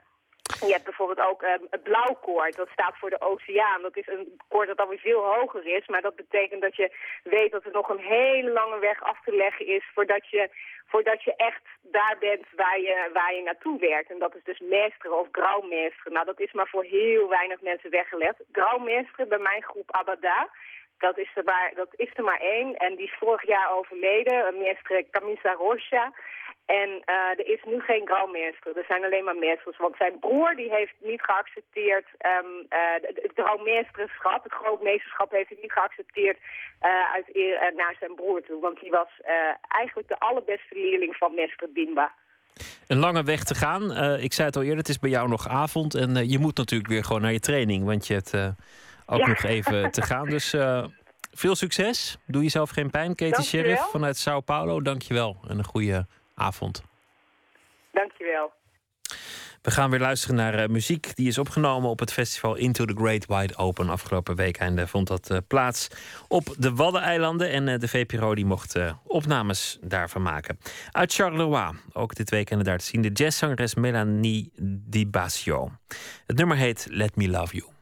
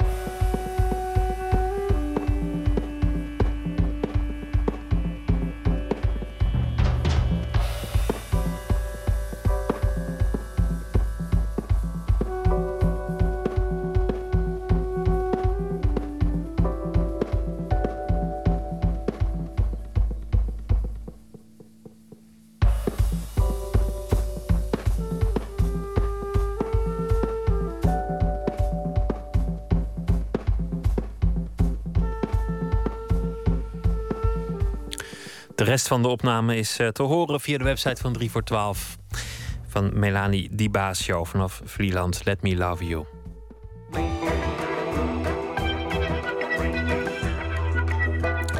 Gistermiddag openden de ministers van Cultuur van Nederland en Vlaanderen gezamenlijk de tentoonstelling Jan van Eyck, Rogier van der Weijden en de ontdekking van de wereld. Te zien in het Rijksmuseum Twente in Enschede. Daar zijn 15e-eeuwse Vlaamse schilderijen te zien uit de eigen collectie van het museum, maar ook uit die van het Koninklijk Museum voor de Schone Kunsten van Antwerpen. Verslaggever Gijsbert van der Wal ging er kijken en sprak met samensteller Catharina van Kouteren, conservator van het Antwerps Museum.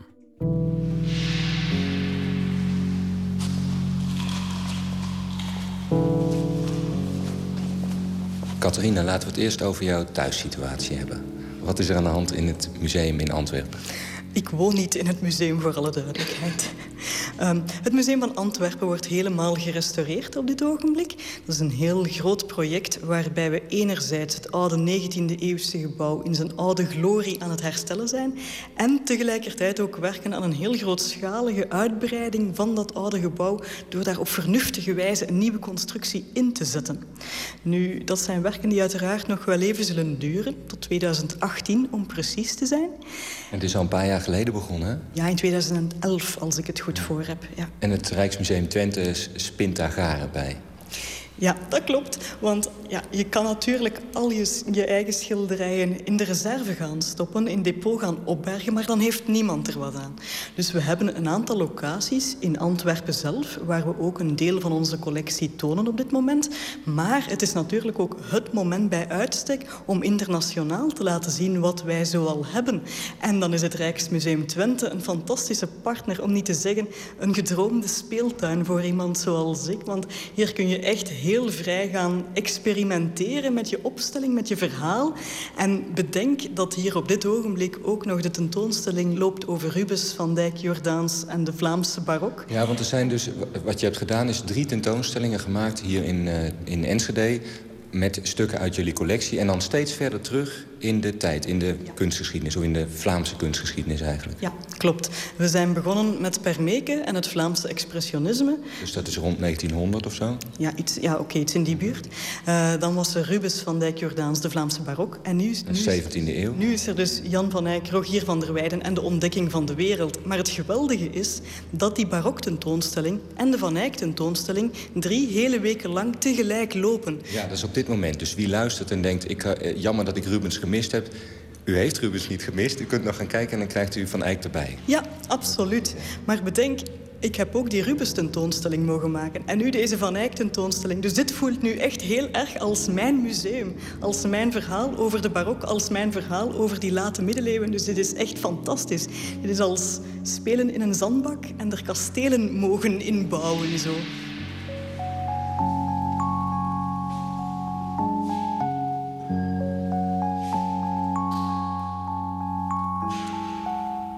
Deze tentoonstelling gaat dus over de Vlaamse primitieven. Maar misschien moeten we eerst even duidelijk maken dat dat, wat die term betekent. En ook dat het een beetje een problematische term is voor wie, zich niet in de... Het is een beetje een verwarrende term, Vlaamse primitieven. Ja, het begint met het woord primitief natuurlijk.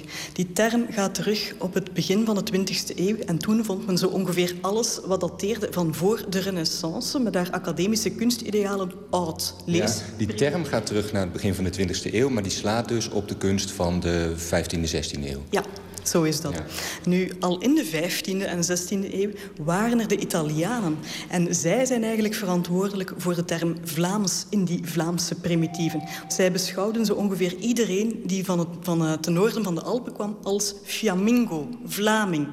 Nu, strikt genomen, historisch gezien, ja, bestond het graafschap Vlaanderen wel. En dat is zo ongeveer de regio die je u moet voorstellen rond Gent en Brugge. Dat waren twee heel belangrijke steden in de 15e eeuw. Maar dat is zeker niet het hele kerngebied waar die Vlaamse primitieven uh, werkzaam waren. Laat staan van waar ze afkomstig waren. Denk maar, ja, Memling die kwam uit Duitsland. Dirk Bouts die werkte in Leuven. Dat was helemaal niet in het graafschap Vlaanderen. Dat was in Brabant. Maar hij kwam uit Haarlem. Dus dus die, maar die Vlaamse primitieve, die term is dus om twee redenen verwarrend. vanwege primitieve en vanwege Vlaams. Allebei klopt eigenlijk niet. Ja, zo is dat.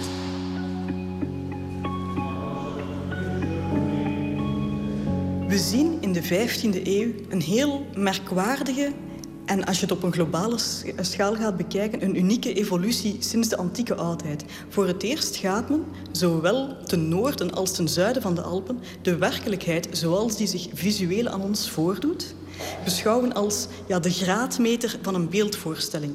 Maar er is een verschil. De Italianen van de Renaissance die gaan naar de werkelijkheid kijken alsof ze die zien door een venster.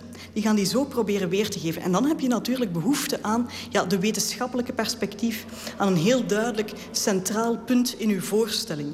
Terwijl wat er gebeurt in het noorden, in de Nederlanden, dat is dat men gaat kijken alsof men in een spiegel kijkt. Want men gaat kijken met een mystieke blik. De hele werkelijkheid, zoals die zich visueel aan ons voordoet, die wordt beschouwd als een spiegel van het goddelijke.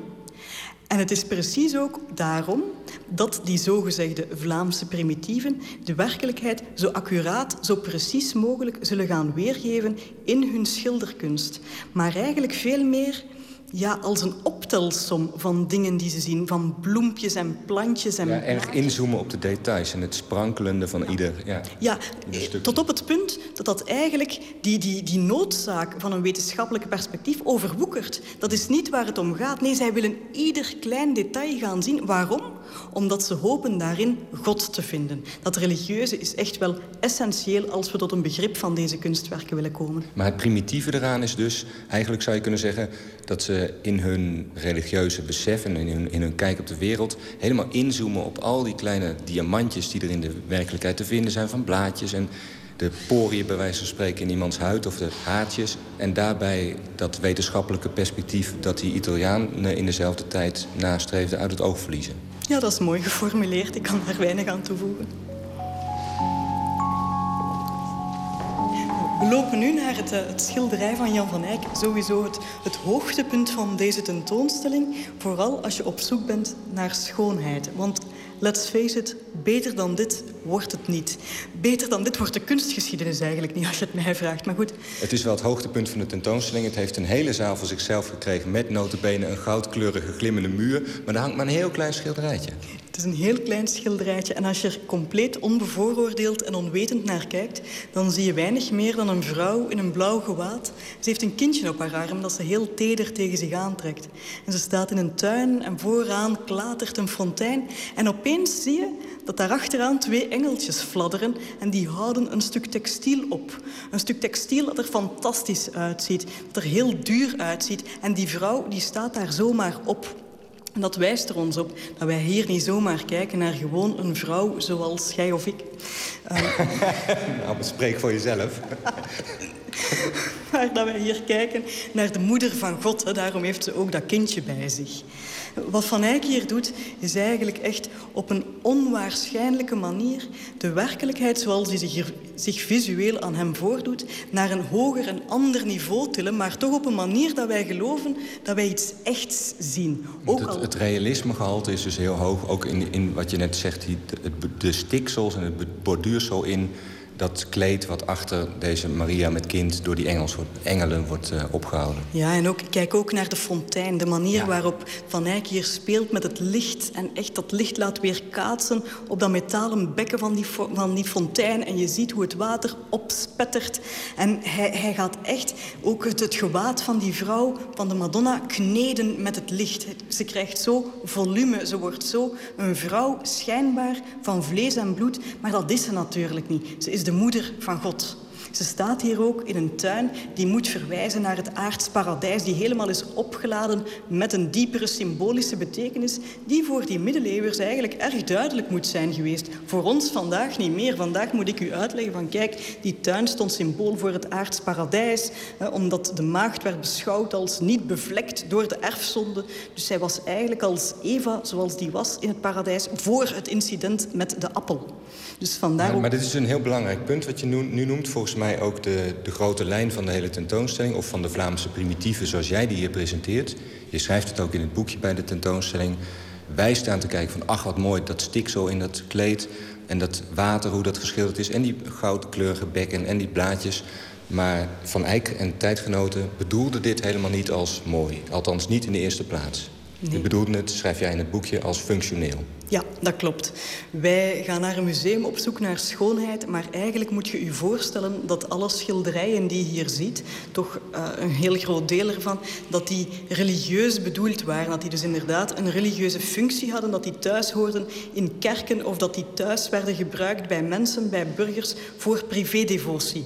Dat is een belangrijk punt, hè? want we zijn ons vaak niet bewust van van onze 21e eeuwse blik als we naar een oud schilderij kijken. Ik bedoel, met, oude, met, met maskers uit andere culturen heb je het eerder... dat je begrijpt dat dat een soort rituele functie had of zo die je niet begrijpt. Maar het geldt net zo goed voor schilderijen uit, uh, uit, van een paar eeuwen geleden die hier gemaakt werden. Absoluut. En dat is ook wat ik zo leuk vind aan dit soort tentoonstellingen maken.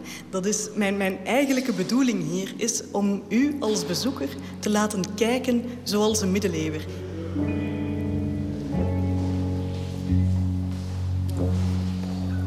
Kijk, ik neem u nu mee naar een schilderij van Gerard David. We zien ja, eigenlijk de heilige familie op, uh, op rust tijdens de vlucht naar Egypte.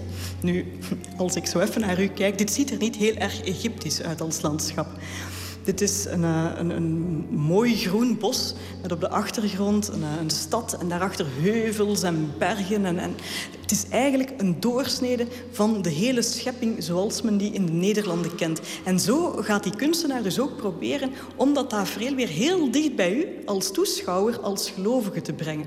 Je ziet daar op de achtergrond ook Jozef slapen en er is een mand bij zoals je die als gewone middeleeuwse reiziger ook zou hebben meegenomen. Maar dan helemaal vooraan zien we ook al die prachtige bloemen en planten die daar staan. En we kunnen ze echt gaan herkennen. Mijn botanische kennis is beperkt, maar we zien daar toch weegbreed. En je ziet daar lelietjes van dalen, een paardenbloem. Je ziet een vlinder die we kunnen herkennen als een grote vos. En er is daar ook, dat is mijn eigen favoriet, een slak die daar omhoog kruipt tegen de rotsen. En waarom staan die erop? Wel, omdat de kunstenaar er dus van uitgaat dat je eigenlijk door het beschouwen van die bloemen, van die planten, van die vlinders, dichter komt bij het goddelijke. En hoe moet je dat doen? Ik vergelijk dat graag met de blik van iemand die verliefd is. Als wij, wij hier nu zo staan te praten, dan vinden wij elkaar ja, redelijk normaal. Hè? Laat ons wel wezen. Ik heb gezegd redelijk. keek, ik, keek ik te twijfelend? Ja, oké. Um, maar stel nu dat ik verliefd zou zijn op u, God, dan zou ik zelfs uw oorlelletjes een kleine lofzang waard vinden. En eigenlijk kijken die middeleeuwse mystici ook zo naar de schepping. Alles is, is fascinerend, alles onthult dat goddelijke. Dus door alles heel goed te gaan bestuderen, kom je dichter bij inzicht in dat goddelijke mysterie. Dat is heel mooi gezegd. Dus eigenlijk de blik van Van Eyck en zijn tijdgenoten... waarom ze het zo precies, ieder detail schilderen... is een soort verliefdheid op de schepping. Ja, ja.